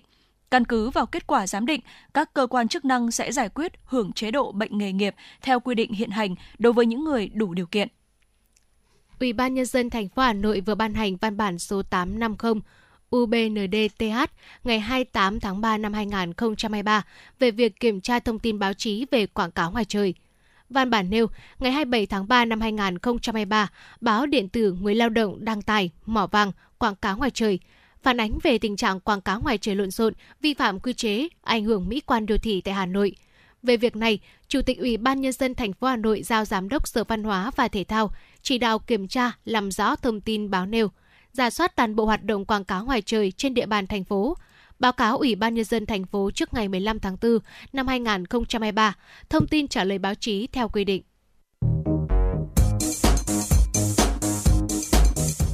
Mang số hiệu FM96 đang chuẩn bị nâng độ cao. Quý khách hãy thắt dây an toàn, sẵn sàng trải nghiệm những cung bậc cảm xúc cùng FM96. Thưa quý vị và các bạn, theo số liệu của Tổng cục Thống kê, chỉ số giá tiêu dùng CPI tháng 3 đã bắt đầu hạ nhiệt, giảm 0,1 đến 0,2% so với tháng 2 nhưng vẫn tăng 3,4 đến 3,5% so với cùng kỳ năm ngoái. Nhiều yếu tố sẽ gây áp lực lên mặt bằng giá trong những tháng còn lại của năm, đặc biệt là các dịch vụ công đang triển khai lộ trình thị trường. Theo Tổng cục Thống kê, bình quân quý 1 CPI ước tăng 4,2 đến 4,3% so với cùng kỳ năm ngoái. Lạm phát tăng trong quý 1 chủ yếu do các nhóm hàng hóa dịch vụ chiếm trọng số chính trong rổ tính CPI có xu hướng đi lên, các mặt hàng thực phẩm, giá nhóm dịch vụ học phí giáo dục, giá điện sinh hoạt. Tiến sĩ Nguyễn Tú Anh, vụ trưởng vụ tổng hợp Ban Kinh tế Trung ương nói: theo dõi chặt chẽ nhưng mà nó chưa có những cái dấu hiệu để chúng ta phải cảnh báo là chúng ta đang có vấn đề của lạm phát còn uh, sức mua thì chúng ta phải nhìn vào cái yếu tố là kỳ vọng cái niềm tin của người dân những nhà những nhà đầu tư vào cái triển vọng phát triển kinh tế sắp tới. Bộ Tài chính nhìn nhận áp lực tăng giá trong những tháng tới trước những bất ổn của tình hình quốc tế và nhiều hàng hóa thiết yếu trong nước phụ thuộc nhiều vào giá thế giới. Theo ước tính của đơn vị này, giả định 9 tháng còn lại, CPI tăng đều một tỷ lệ như nhau so với tháng trước, thì CPI mỗi tháng còn dư địa tăng 0,52% để đảm bảo mục tiêu kiểm soát lạm phát bình quân 4,5%. Tiến sĩ Nguyễn Quốc Việt, Phó Viện trưởng Viện Nghiên cứu Kinh tế và Chính sách cho biết. Đến giữa năm 2023 thì chúng ta sẽ có một cái đợt tăng uh, lương uh, cơ bản và điều đó có ảnh hưởng đến khoảng độ 11 triệu lao động phụ thuộc vào cái lương ngân sách nhà nước. Cái thứ hai là cái khả năng mà chúng ta tăng một số cái ờ, giá dịch vụ và sản phẩm, ví dụ như là điện và một số giá dịch vụ chúng ta có thể tăng vào dịp cuối năm. Và cuối cùng là đương nhiên ai cũng kỳ vọng vào cái sản xuất nó sẽ được phục hồi quay trở lại. Mới đây, Ngân hàng Thế giới World Bank dự báo lạm phát của Việt Nam đứng ở mức 4,5%. Trước đó, nhiều tổ chức quốc tế cũng dự báo lạm phát của Việt Nam ở mức 5,5% trong năm nay. Sau đó, các cơ quan nhà nước nói chung, trong đó có Ngân hàng Nhà nước, sẽ phải xem xét và đánh giá một cách chính xác sự thay đổi của yếu tố kinh tế vĩ mô để có chính sách linh hoạt ứng phó với lạm phát. Ông Đào Ngọc Tiến, Phó Hiệu trưởng Trường Đại học Ngoại thương và bà Caroline Thun, Giám đốc Ngân hàng Thế giới tại Việt Nam nói. Có lẽ là chúng ta phải đặt một cái mục tiêu của chúng ta, đó là ổn định lên trên hết. Và nếu như chúng ta không có những cái kiểm soát về mặt lạm phát tốt, thì với những cái sức ép về việc tăng lãi suất của tất cả các quốc gia, với những cái sức ép mà khi mà chúng ta phải nới cái biên độ về tỷ giá hối đoái, thì điều đấy sẽ tạo ra những cái sức ép đối với lạm phát và khi đó thì có thể là chúng giữa hai cái mục tiêu là tăng trưởng và ổn định, thì chúng ta phải kiềm chế lạm phát và chúng ta ưu tiên cho cái mục tiêu về ổn định ổn định kinh tế vĩ mô Chính sách tài khóa và tiền tệ phải đồng bộ để đảm bảo hỗ trợ nền kinh tế và bảo đảm ổn định kinh tế vĩ mô hiệu quả. Việt Nam sẽ đứng trước sự lựa chọn chính sách và chính phủ sẽ cần quyết liệt hơn nữa trong giai đoạn nhiều biến động này. Tại cuộc họp điều hành giá quý 1 vừa diễn ra, Phó Thủ tướng Chính phủ Lê Minh Khái đã đề nghị các bộ ngành địa phương cần chủ động đẩy mạnh triển khai thực hiện các giải pháp của chính phủ, trong đó đặc biệt theo dõi sát diễn biến kinh tế thế giới và lạm phát tác động đến Việt Nam, đồng thời kịp thời cảnh báo các nguy cơ ảnh hưởng tới lạm phát để có các biện pháp ứng phó phù hợp. Tiếp nối chương trình, xin mời quý vị cùng chúng tôi quay trở lại với phần điểm tin. Thưa quý vị, theo Cục Thống kê Hà Nội, tổng sản phẩm trên địa bàn thành phố Hà Nội trong quý 1 năm 2023 tăng 5,8% so với cùng kỳ năm trước. Trong đó, khu vực nông lâm nghiệp và thủy sản tăng 2,11%, khu vực công nghiệp và xây dựng tăng 2,41%, khu vực dịch vụ tăng 7,4%. Trong quý 1, chỉ số EEP tăng 0,8% so với cùng kỳ năm trước, trong đó ngành chế biến, chế tạo tăng 0,4%, sản xuất và phân phối điện tăng 4,3%, cung cấp nước và xử lý rác, nước thải tăng 7,5%, khai thác khoáng giảm 17,1%. Cùng thời gian trên, toàn thành phố thu hút 158,7 triệu đô la Mỹ vốn đầu tư nước ngoài. Thành phố đã cấp giấy chứng nhận cho 7.496 doanh nghiệp thành lập mới với tổng vốn đăng ký là 73,1 nghìn tỷ đồng tăng 15% về số lượng doanh nghiệp nhưng giảm 27% vốn đăng ký so với cùng kỳ có 921 doanh nghiệp giải thể, giảm 5%, hơn 10.000 doanh nghiệp đăng ký tạm ngừng hoạt động, tăng 22%. Bên cạnh đó có 3.457 doanh nghiệp hoạt động trở lại, tăng 21,5% so với cùng kỳ. Tỷ lệ hồ sơ đăng ký doanh nghiệp qua mạng được duy trì 100%, đảm bảo chất lượng và đúng hạn. Trong quý 1, tổng mức bán lẻ hàng hóa và doanh thu dịch vụ tiêu dùng đạt 188,4 nghìn tỷ đồng, tăng 12,6% so với cùng kỳ. Doanh thu khách sạn, nhà hàng đạt 21,9 nghìn tỷ đồng, tăng 12,5% so với cùng kỳ. Lượng khách quốc tế đạt 712.000 lượt người, gấp 15 lần cùng kỳ năm trước. Kim ngạch xuất khẩu hàng hóa trên địa bàn đạt 3,721 tỷ đô la Mỹ, giảm 4,6% so với cùng kỳ năm trước. Trong đó, khu vực kinh tế trong nước đạt 1,969 tỷ đô la Mỹ, giảm 6,9%. Khu vực có vốn đầu tư nước ngoài đạt 1,752 tỷ đô la Mỹ, giảm 1,9%. Ghi nhận lúc 9 giờ 55 phút, công ty vàng bạc đá quý Sài Gòn niêm yết giá vàng SJC ở mức 66,45 và 67,17 triệu đồng một lượng mua vào bán ra, giữ nguyên so với chốt phiên hôm qua. Tại tập đoàn vàng bạc đá quý Doji, giá vàng SJC ở khu vực Hà Nội giao dịch ở mức 66,4 và 67,1 triệu đồng một lượng mua vào bán ra, không đổi so với chốt phiên hôm qua. Trong khi đó, giá vàng SJC tại công ty Bảo Tín Minh Châu được doanh nghiệp điều chỉnh tăng 50.000 đồng một lượng chiều bán ra và giữ nguyên giá mua vào. Sau điều chỉnh, hiện vàng giao dịch ở mức 66,5 và 67,14 triệu đồng một lượng mua vào bán ra. Thưa quý vị, từ ngày mùng 3 đến ngày mùng 10 tháng 4, hãng hàng không quốc gia Việt Nam Vietnam Airlines chính thức triển khai chương trình chào hè 2023, chương trình ưu đãi lớn nhất năm trên tất cả các đường bay do hãng khai thác. Chương trình mang đến cho hành khách cơ hội mua vé với giá chỉ 999.000 đồng trên một chiều với hành trình nội địa ngắn và một chiều 299.000 đồng một chiều trên các đường bay nội địa dài. Các hành trình khứ hồi từ Việt Nam đi quốc tế cũng được triển khai giá ưu đãi từ 2 triệu 965 nghìn đồng. Giá vé đã bao gồm thuế, lệ phí và áp dụng cho các chuyến bay khởi hành từ ngày 15 tháng 4 đến ngày 28 tháng 10. Các đường bay nội địa chặng dài áp dụng mức giá là 1 triệu 299 ngàn đồng trên một chặng, bao gồm đường bay giữa thành phố Hồ Chí Minh và Đồng Hới, Vinh, Hải Phòng, Thanh Hóa, Vân Đồn, đường bay giữa Hà Nội và thành phố Hồ Chí Minh, Quy Nhơn, Pleiku, Buôn Ma Thuột, Tuy Hòa, Nha Trang, Đà Lạt, Cần Thơ, Phú Quốc. Đường bay giữa Vinh và Nha Trang, đường bay giữa Hải Phòng và Nha Trang, Đà Lạt, Buôn Ma Thuột, Phú Quốc, đường bay giữa Thanh Hóa và Buôn Ma Thuột, Đà Lạt. Với các trạng bay nội địa còn lại, hãng áp dụng mức giá 999.000 đồng một chặng. Ưu đãi này không áp dụng trên đường bay giữa thành phố Hồ Chí Minh, Cần Thơ và Côn Đảo. Trung tâm Dự báo Khí tượng Thủy văn Quốc gia dự báo từ đêm nay đến ngày 31 tháng 3, Hà Nội và các tỉnh, thành phố miền Bắc giảm mưa, nhiệt độ có xu hướng tăng. Hôm nay ngày 29 tháng 3, khu vực phía Tây Bắc Bộ, một số nơi ở vùng núi phía Đông Bắc Bộ có mưa rào và rông, cục bộ có mưa to với lượng mưa từ 10 đến 30 mm trên 24 giờ, có nơi trên 60 mm trên 24 giờ. Trong mưa rông có khả năng xảy ra lốc xét, mưa đá và gió giật mạnh. Cơ quan khí tượng nhận định từ ngày mùng 1 đến ngày mùng 3 tháng 4, tại Bắc Bộ có nắng nóng cục bộ, từ ngày 4 đến ngày mùng 6 tháng 4 có mưa rào và rông rải rác, cục bộ có mưa vừa mưa to, Bắc và Trung Trung Bộ. Từ ngày mùng 1 tháng 4 có nắng nóng cục bộ, từ ngày mùng 2 đến ngày mùng 4 tháng 4 có nắng nóng diện rộng, từ chiều tối và đêm ngày mùng 4 đến ngày mùng 6 tháng 4 có mưa rào và rông rải rác, cục bộ có mưa vừa mưa to, miền Đông Nam Bộ có nắng nóng, trong mưa rông có khả năng xảy ra lốc xét, mưa đá và gió giật mạnh. Ơ này bà, sao con bé nhà bà lớn lên xinh gái thế? Mà sao nó cứ lầm lầm lì lì nhỉ? Ai hỏi gì cũng lý nhí, không nghe ra cái gì cả. Bà thông cảm, con nhà tôi nó bị khỉnh răng cửa nên gặp ai nó cũng tránh mặt chứ đừng nói là đáp chuyện. Ui sao lại để thế? Bà cho đi làm răng thẩm mỹ ngay, chứ cứ thế này làm sao mà có người yêu? Tôi cũng bảo nó thế mà nó cứ sợ đau, tốn tiền mà chẳng ăn thua. Ui không được rồi, bà đưa nó ngay tới nha khoa Quang Hưng, bác sĩ vừa giỏi vừa ân cần, công nghệ hiện đại, tư vấn can thiệp hiệu quả, giá cả lại vô cùng hợp lý. Làm thế nào để nó tham khảo được trước thông tin phòng khám hả bà? Chỉ cần gọi đến số điện thoại 024 777 06699 hoặc vào website nha khoa quang hưng.com là sẽ có tất cả thông tin về bác sĩ và các dịch vụ của phòng khám và có hướng dẫn về ba địa chỉ: cơ sở 1 ngã ba chợ Tân Lập, Đan Phượng, Hà Nội; cơ sở 2 150 Phan Đình Phùng, thị trấn Phùng, Đan Phượng, Hà Nội; cơ sở 3 số 04 lô A32, cổng chào khu đô thị Gelasimco A An Khánh, Hoài Đức, Hà Nội. Để tối tôi bảo cháu nó vào xem thế nào. Ừ. Nếu mà được thì cuối tuần hai mẹ con cùng đi luôn. Tôi có cái răng cần nhổ và implant mà ngại đi một mình quá. Còn chần chừ gì nữa, phải đi ngay thôi. Bà yên tâm, nhà khoa Quang Hưng, nụ cười mới, hạnh phúc mới. Làm xong mà con bé có bạn trai thì tôi sẽ khao bà một bữa nhá. Nhất định rồi, phải khao to đấy nhá.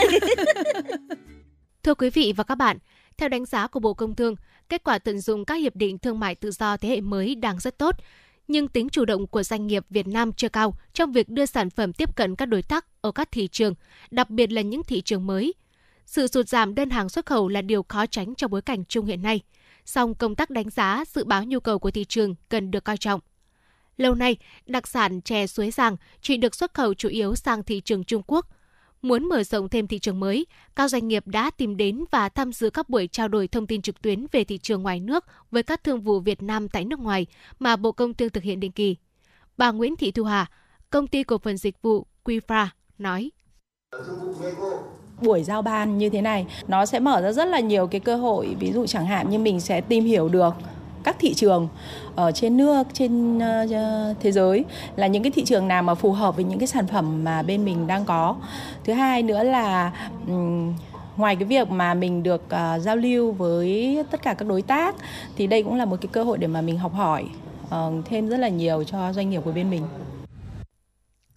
Đối với các ngành xuất khẩu đã có các thị trường truyền thống lâu năm, thì trong bối cảnh hiện nay, khi mà nhu cầu thị trường thế giới có nhiều sự bất ổn, khó đoán định, thì công tác dự báo cực kỳ quan trọng.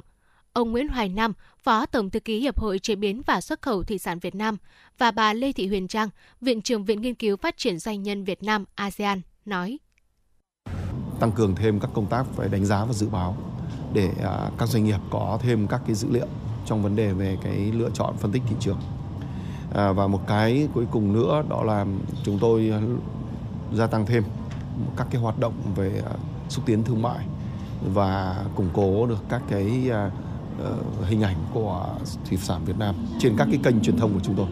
Ờ, đi liền với cái việc tiềm năng thì nó sẽ có rất nhiều thách thức thì các doanh nghiệp sẽ cần có những đơn vị tư vấn thật là chuyên nghiệp và có một cái quá trình khảo sát đánh giá về mặt thứ nhất là nhu cầu thứ hai là về cái mức độ có thể đảm bảo được cái việc mà có thể đưa sản phẩm đấy ra nước ngoài. Thì tôi có một lời khuyên là thứ nhất là hãy tìm đến một đơn vị tư vấn thật là chuyên nghiệp. Cái thứ hai là sẽ tuân thủ tuyệt đối. Cái thứ ba là chúng ta nên có một cái tính cam kết về việc bền vững đối với việc sản phẩm của mình đi ra thị trường nước ngoài. Trong bối cảnh tình hình kinh tế thế giới được dự báo còn nhiều khó khăn, việc tìm cơ hội nắm bắt tốt tín hiệu thị trường và tận dụng được những lợi thế từ các hiệp định thương mại tự do đã ký kết, cùng với đó là sự linh hoạt xây dựng và củng cố thương hiệu sản phẩm sẽ là chiếc chìa khóa giúp doanh nghiệp có thể phát triển bền vững, thích ứng trong mọi hoàn cảnh. Ông Nguyễn Hồng Diên, Bộ trưởng Bộ Công Thương nói: Tiếp tục phát huy vai trò của hệ thống cơ quan thương vụ Việt Nam ở ngoài nước, góp phần hỗ trợ cho các địa phương, các doanh nghiệp trong việc khai thác có hiệu quả các hiệp định thương mại tự do đã ký kết để mở rộng và đa dạng hóa thị trường và chuỗi cung ứng cũng như là các mặt hàng xuất nhập khẩu. Chú trọng hỗ trợ các địa phương, doanh nghiệp chuyển mạnh sang xuất khẩu chính ngạch gắn với việc xây dựng thương hiệu, thúc đẩy xuất khẩu bền vững, tiếp tục đổi mới công tác xúc tiến thương mại, kết hợp chặt chẽ giữa thương mại truyền thống và thương mại hiện đại. Đứng trước khó khăn, thay vì tập trung thị trường truyền thống, doanh nghiệp đã khai thác các thị trường mới, thị trường ngách để có đơn hàng xuất khẩu mới. Để đảm bảo sản xuất và việc làm, hiện nhiều doanh nghiệp đã chủ động tìm kiếm khách hàng và chào bán hàng qua nhiều kênh, trong đó có sự hỗ trợ tìm hiểu thị trường và kiểm tra thông tin từ các thương vụ Việt Nam ở nước ngoài.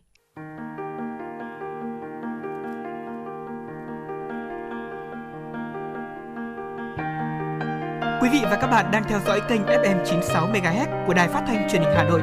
Hãy giữ sóng và tương tác với chúng tôi theo số điện thoại 024 3773 6688. FM 96 đồng hành trên mọi nẻo đường. đường.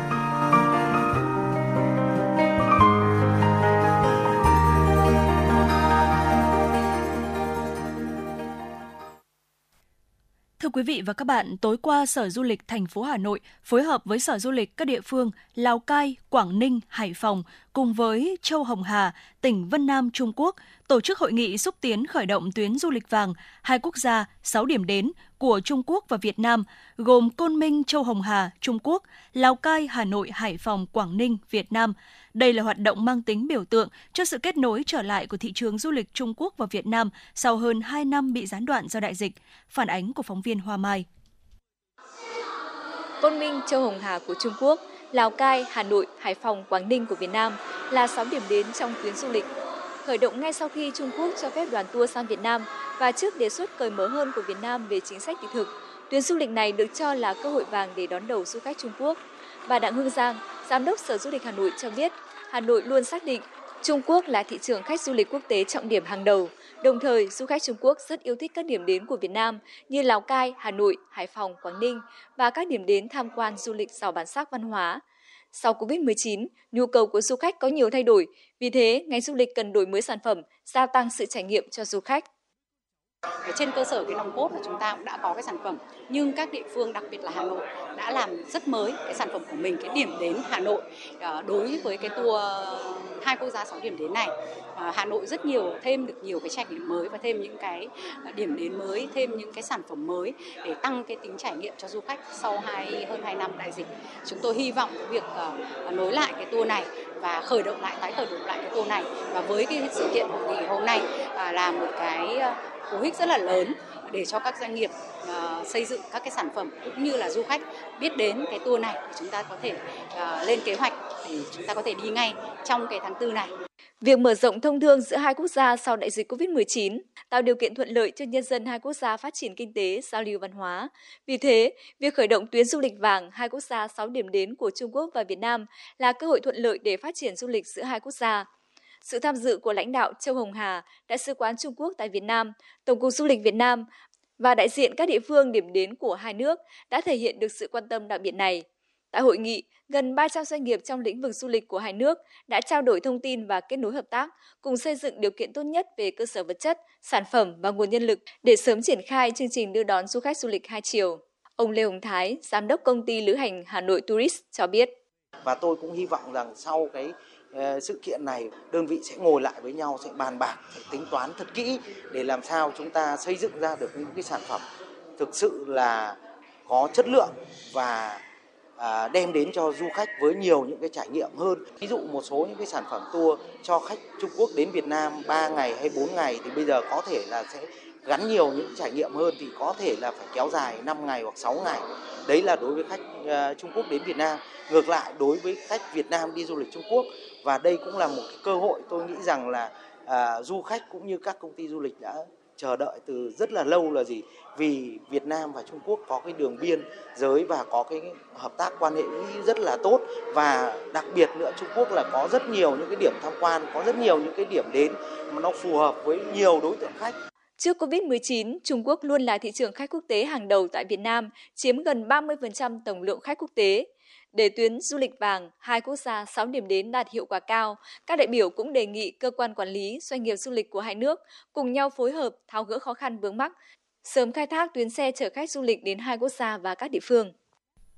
Quý vị và các bạn thân mến, quý vị và các bạn đang nghe chương trình truyền động Hà Nội chiều trên kênh phát thanh FM 96 MHz của Đài Phát thanh Truyền hình Hà Nội. Chịu trách nhiệm nội dung Nguyễn Kim Khiêm, chịu trách nhiệm sản xuất Nguyễn Tiến Dũng, đạo diễn và biên tập Quang Hưng Hoa Mai, MC Thu Minh Bảo Trâm, kỹ thuật viên Quốc Hoàn phối hợp thực hiện. Và trước khi đến với những nội dung tiếp theo của chương trình, mời quý vị chúng ta cùng thư giãn với ca khúc Hà Nội Bình Yên.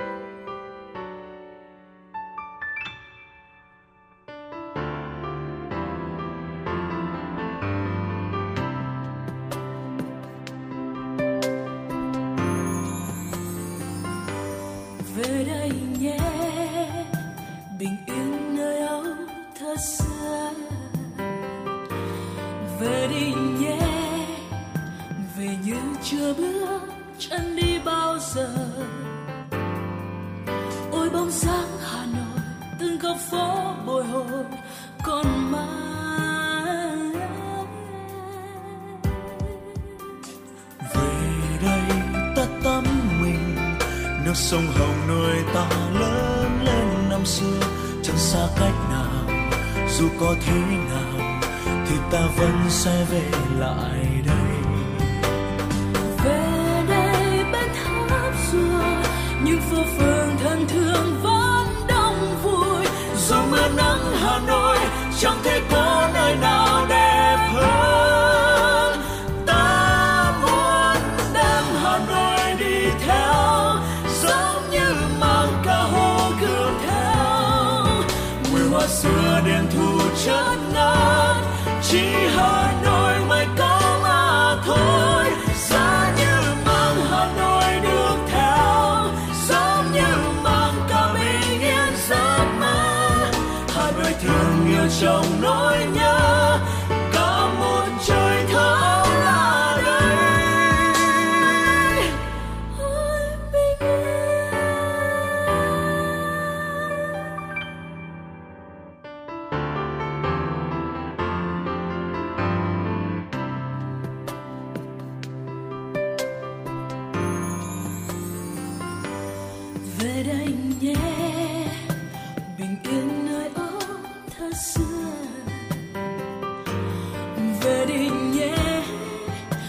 về như chưa bước chân đi bao giờ.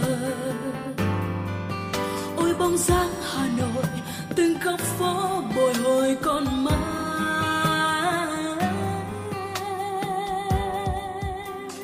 Về đây tắm mình, nước sông hồng nuôi ta lớn lên năm xưa. Chẳng xa cách nào, dù có thế nào, thì ta vẫn sẽ về lại đây.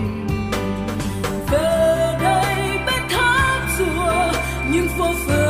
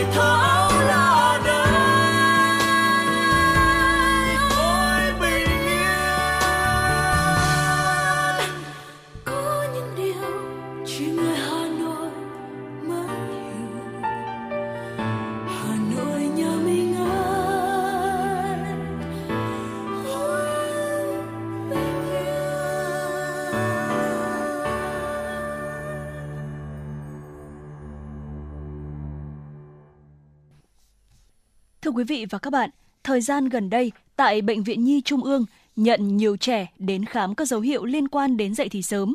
Đáng nói có những trẻ đang học mầm non cũng có dấu hiệu dậy thì. Còn lớn nhanh thì cha mẹ nào cũng mong muốn, nhưng dậy thì quá sớm lại khiến cho các ông bố bà mẹ không khỏi lo lắng. Bé nhà mình là 5 tuổi 4 tháng, bởi cháu để cuối năm. Sao mà mới có 5 tuổi 4 tháng mà anh đã lo lắng về Bởi thấy ờ, thấy mẹ cháu bảo là cháu ờ, sơ vào ngực cháu nó cũng thấy nó nó, nó cứng cứng hay, hay nó hay sao ấy. Bác sĩ bảo là có nguy cơ và hẹn khám lại thì đến sau 3 tháng thì sẽ đưa cháu đi khám lại. Mình chỉ mình chỉ phải để ý cháu thôi. Theo anh thì nếu mà trẻ mà dậy thì sớm thì nó có những cái khó khăn như thế nào? Cả cả cả, cả vấn đề chiều các vấn đề mà triển với lại là cái sinh hoạt có khi là nó không tiện nó- hoặc là sự- nó mắc cảm với các bạn cùng trang lứa Bé nhà tôi là năm nay là 7 cháu ờ, có dấu hiệu là thấy ờ, thấy có dấu hiệu như muốn dậy thì nên là muốn đi khám xem là cháu có bị dậy thì sớm không để còn kịp thời để, để can thiệp xem có được không. Cháu ờ, hai bên ngực thì thấy hơi cứng, xong sau đó thì lại ngứa cứng nhú nhú lên như kiểu các bạn muốn dậy thì đấy. Mà cháu bây giờ mới có 7 tuổi thôi nên là dậy thì sớm thì mình thấy là nó sẽ một là ảnh hưởng đến tâm lý. Tâm lý bé non nớt như này mà nó lại dậy thì sớm thì nó khổ nó ra. Hay là ảnh hưởng đến ờ, về mặt ờ, hình thể chiều cao. Thưa quý vị, dậy thì là giai đoạn phát triển sinh lý bình thường của cơ thể hay giai đoạn chuyển tiếp từ trẻ em thành người lớn. Tuy nhiên hiện nay, tình trạng dậy thì sớm ở trẻ đang ngày càng trở nên phổ biến do nhiều nguyên nhân khác nhau, ảnh hưởng đến tâm sinh lý của trẻ. Đây là vấn đề được các bậc phụ huynh đặc biệt quan tâm hiện nay. Ngay sau đây, phóng viên Hoa Mai sẽ có cuộc trao đổi với tiến sĩ bác sĩ Bùi Phương Thảo, Phó Giám đốc Trung tâm Nội tiết, Chuyển hóa Di truyền và Liệu pháp phân tử, Bệnh viện Nhi Trung ương để hiểu rõ hơn về vấn đề này. Mời quý vị thính giả cùng đón nghe. Trân trọng cảm ơn tiến sĩ bác sĩ Bùi Phương Thảo đã nhận lời tham gia chương trình Sức khỏe trên hết của Đài Phát thanh và Truyền hình Hà Nội.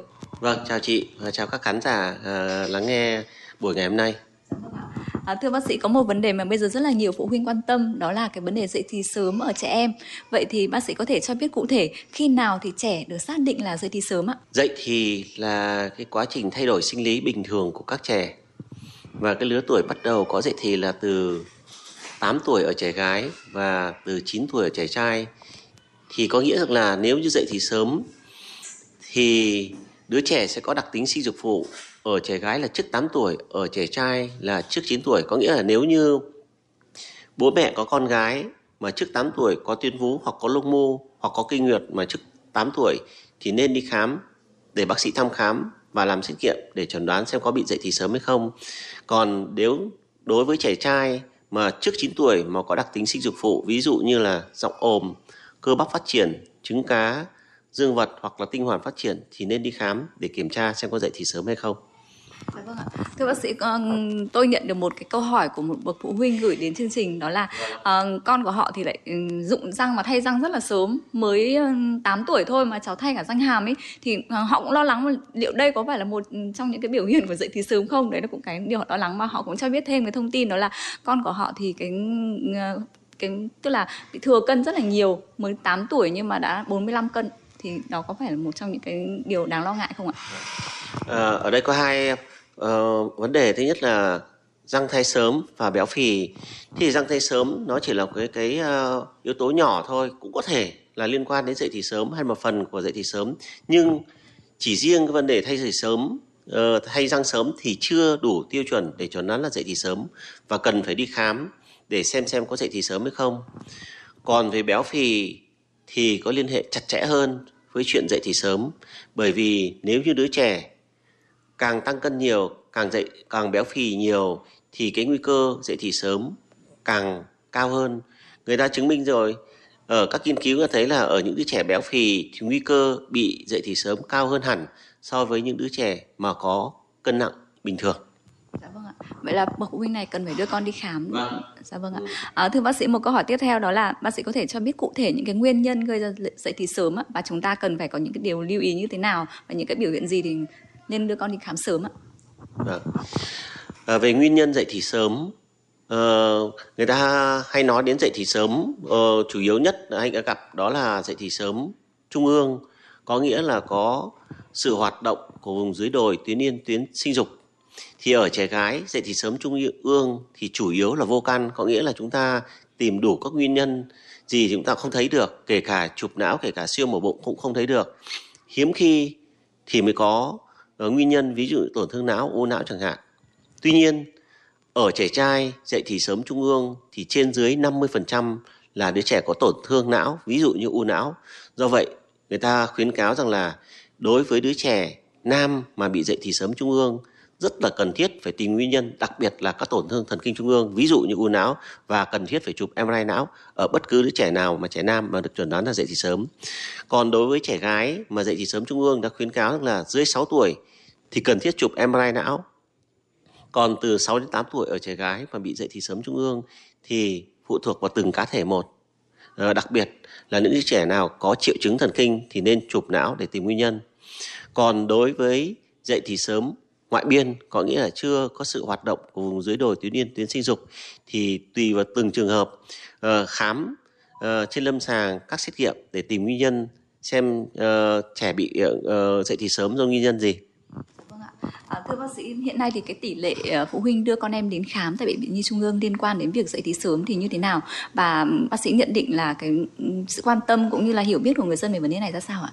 so với 10 15 năm trước thì tôi thấy là tỷ lệ mà bệnh nhân ờ, bố mẹ đưa con đi khám về theo dõi dậy thì sớm thì có cao hơn có thể là do thông tin đại chúng thì các bố mẹ gia đình cũng quan tâm hơn đối với, đối với việc đứa trẻ xem có dậy thì sớm hay không và thêm tôi thấy ngay cả ngày hôm nay tôi khám cho một số ờ, trẻ ở một số gia đình là được khám được ờ, trẻ được khám định kỳ ở các trường ở các trường tiểu học. Ờ, bác sĩ thăm khám thấy có nghi ngờ và khám cần khám chuyên khoa nội tiết nữa và chúng tôi cũng đã kiểm tra cho bệnh nhân chụp chiếu uh, siêu âm rồi chụp tuổi xương để xem có nguy cơ bị dậy thì sớm hơn nữa hay không. Nhưng mà phải nói là đúng là mọi người dân các bố mẹ có quan tâm nhiều hơn và đưa khám nhiều hơn và quả thật là được chẩn đoán dậy thì sớm cũng nhiều hơn.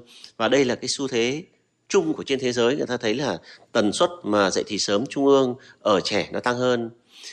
Ờ, chúng ta cũng phải nói thêm nữa rằng là cái tuổi bắt đầu dậy thì cũng đến sớm hơn. Ở trên thế giới ở các nước mà người ta có uh, thống kê tốt ấy, thì hơn 100 năm trước tuổi trung bình có kinh nguyệt ở các trẻ gái là khoảng độ 16 tuổi.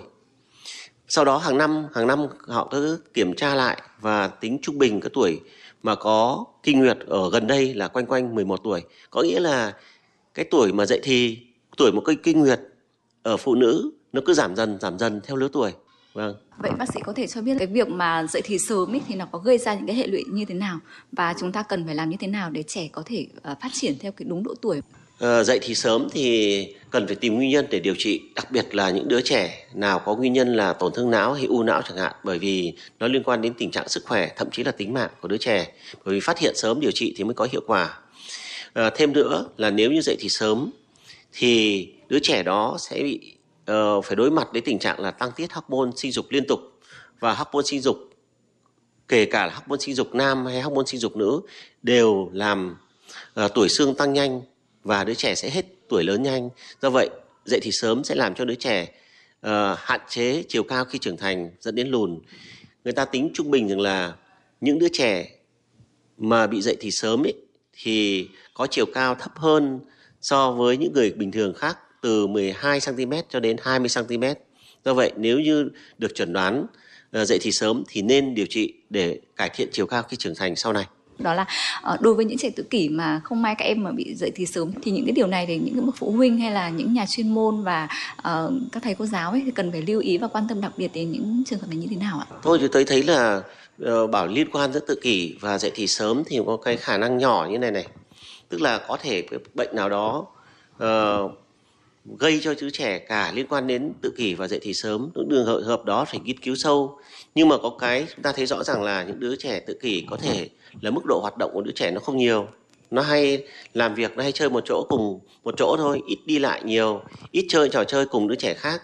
Và nó làm cho đứa trẻ có nguy cơ bị thừa cân và béo phì.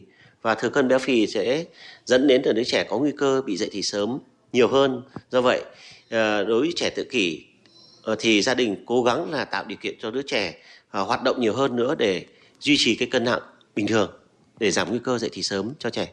Dạ vâng ạ. Vậy uh, nếu như trẻ đã không may bị dậy thì sớm rồi thì chúng ta có những cái biện pháp như thế nào để có thể uh, giúp đỡ cho trẻ và cái vai trò của cả uh, gia đình, nhà trường và các cơ quan chuyên môn như thế nào? Đối với dậy thì sớm trung ương thì có một cái điều trị đó là dùng thuốc uh, GnRH tức là chất đồng vận GnRH nó làm cho hạn chế đứa trẻ dậy thì sớm làm chậm là quá trình dậy thì của đứa trẻ ở đứa trẻ gái làm cho đứa trẻ uh, kéo dài thời gian cháu không có kinh nguyệt.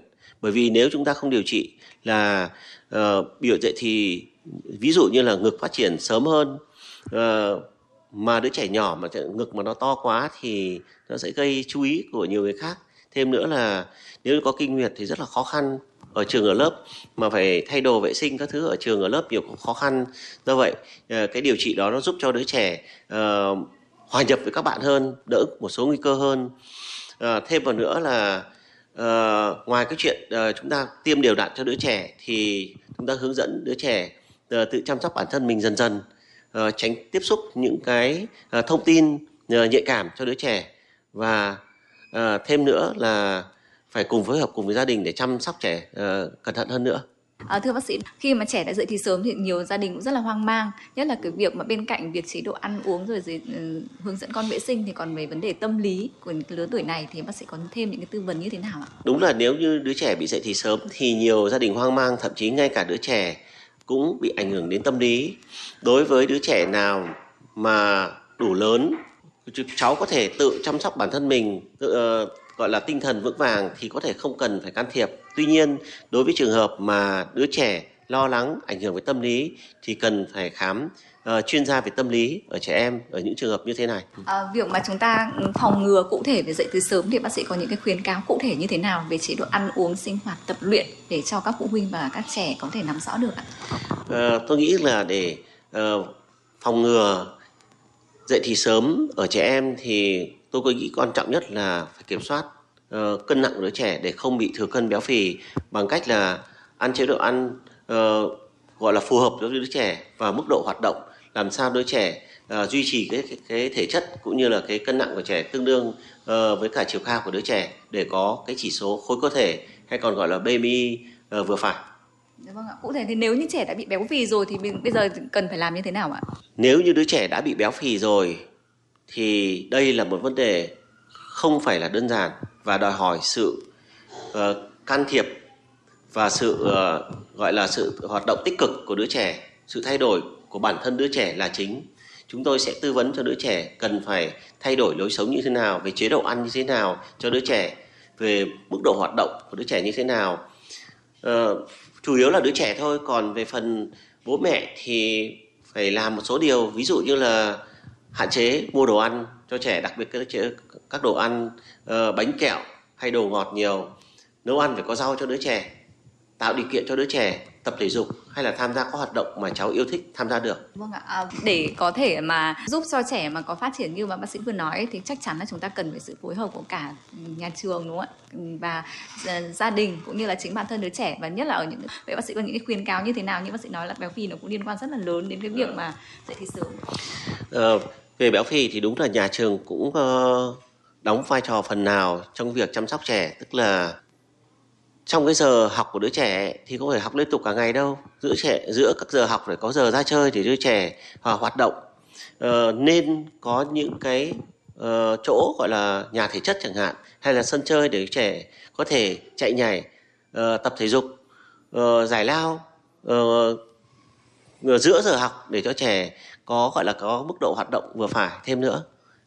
Nhất nhiên đương nhiên đương nhiên điều đó phải có sự đầu tư uh, tương đối ở đối với từng cái trường học một. Và ờ, chắc chắn là nếu như mà chúng ta có được một cái sự đầu tư quan tâm ngay từ đầu thì sẽ không để cho trẻ bị béo phì và chúng ta sẽ không phải gặp quá nhiều những cái khó khăn trong cái việc mà điều trị cũng như là những lo lắng trong những cái vấn đề khác đúng không ạ? Vâng, vâng, và, đúng rồi. À, vâng thưa bác sĩ còn một điều nữa mà tôi cũng rất là muốn được nhờ bác sĩ tư vấn cho các thính giả của chương trình đó là à, khi mà con em họ đã ở cái độ tuổi mà sắp đến tuổi dậy thì ấy, thì nhiều phụ huynh thì lại uh, tìm đến các trang mạng xã hội hoặc là những cái quảng cáo để có thể là giúp cho trẻ giảm cân uống các loại thuốc giảm cân hoặc là uh, để phòng ngừa dậy thì sớm. Rất là nhiều những cái trang bán thực phẩm chức năng như vậy thì bác sĩ có những cái khuyên cáo như thế nào về việc mà phụ huynh tìm mua những cái sản phẩm như vậy? Về thuốc thực sự để cho đứa trẻ giảm cân ý, thì hiện giờ uh, gọi là FDA của Mỹ chỉ có cho phép sử dụng cho một loại thuốc cho trẻ uh, thanh thiếu niên thôi. Tất nhiên là dạng tiêm dưới da. Tất nhiên thì uh, vào Việt Nam thì tôi bắt đầu một số ít bệnh nhân bắt đầu dùng rồi nhưng mà trên thế giới thì đã sử dụng khoảng độ trên dưới một năm một năm rưỡi nay rồi. Uh, tuy nhiên cái dùng đấy cái dùng uh, tiêm dưới da thì và nó cũng cũng không hề đơn giản trừ những trường hợp đặc biệt thôi. Nhưng mà quan trọng nhất vẫn là thay đổi uh, lối sống chế độ ăn tập thể dục hơn là uh, dùng cái uh, dùng cái loại thuốc đấy bắt đắc dĩ mới phải dùng. Chứ còn bảo thuốc uống cái gì thì tôi nghĩ là không nên uh, cha mạng rồi dùng cái thế nó không hợp lý chưa kể các tác dụng phụ có thể ảnh hưởng cho đứa trẻ. Vâng ạ trân trọng cảm ơn bác sĩ ạ.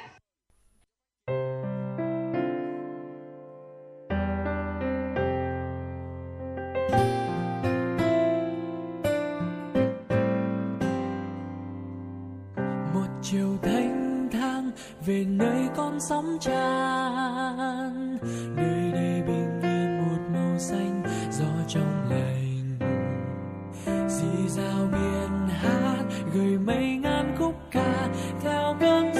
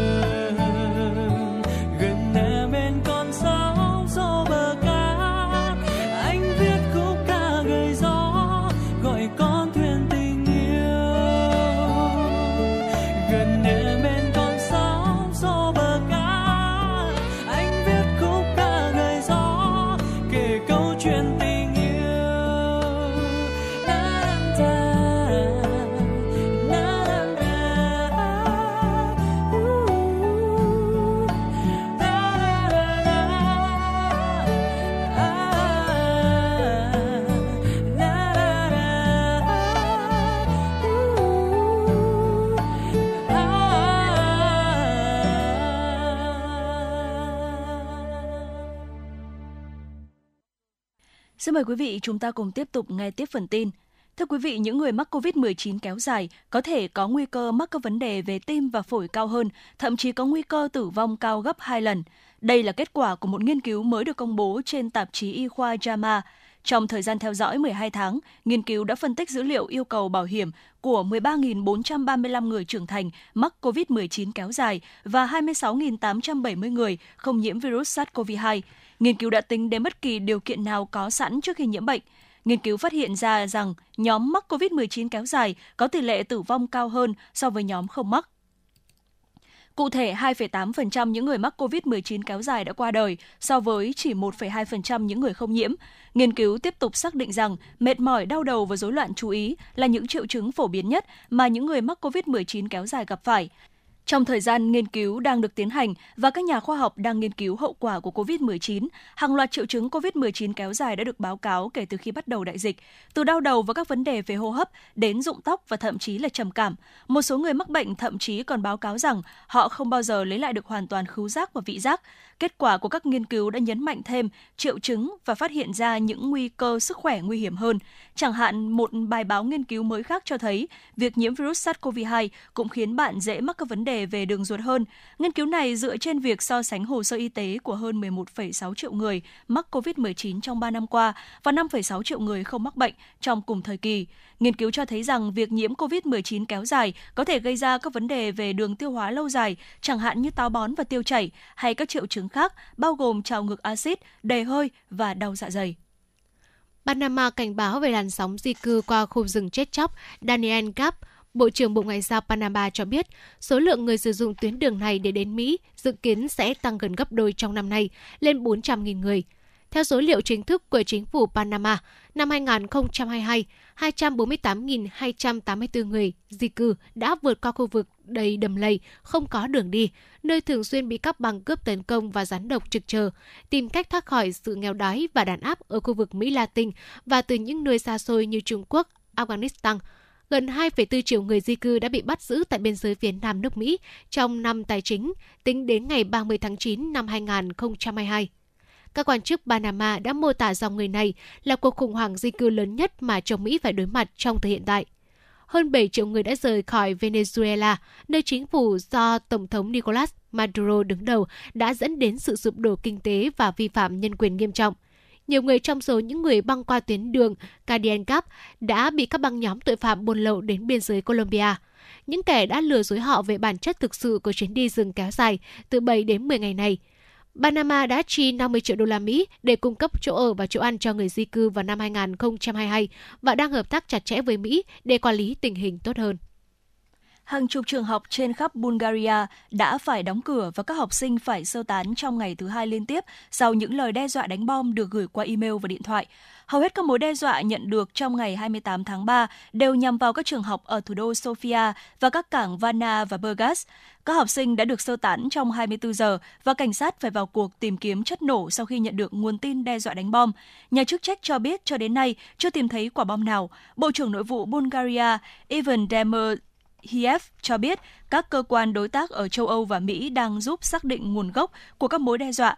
Ông cho biết thêm những lời cảnh báo tương tự đã được gửi đến một số trường học ở các quốc gia khác của châu Âu. Hàng loạt lời đe dọa đánh bom xảy ra trong bối cảnh Bulgaria đang chuẩn bị cho cuộc tổng tuyển cử diễn ra vào Chủ nhật tuần này. Hầu hết các điểm bỏ phiếu được đặt tại các trường học. Ông Yavo Kolev, một chuyên gia về tội phạm mạng cho rằng các mối đe dọa đánh bom rất có thể đến từ một nhóm tin tặc có liên quan đến chủ nghĩa cực đoan chính trị nhằm gieo rắc sự hoảng loạn và sợ hãi trong xã hội. Hiện chính quyền Bulgaria đã lên kế hoạch xem xét các giao thức để phân tích các nguy cơ tiềm ẩn trước khi tiến hành sơ tán người dân ở các khu vực công cộng.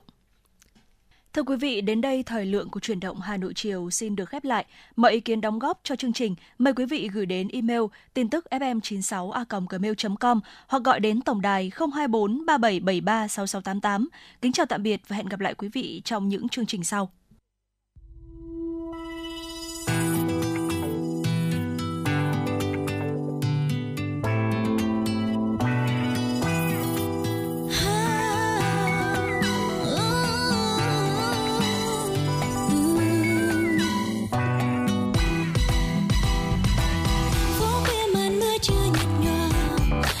đường con phố. Tiếng giao nửa đêm nghe thật buồn. Bàn chân người lãng du.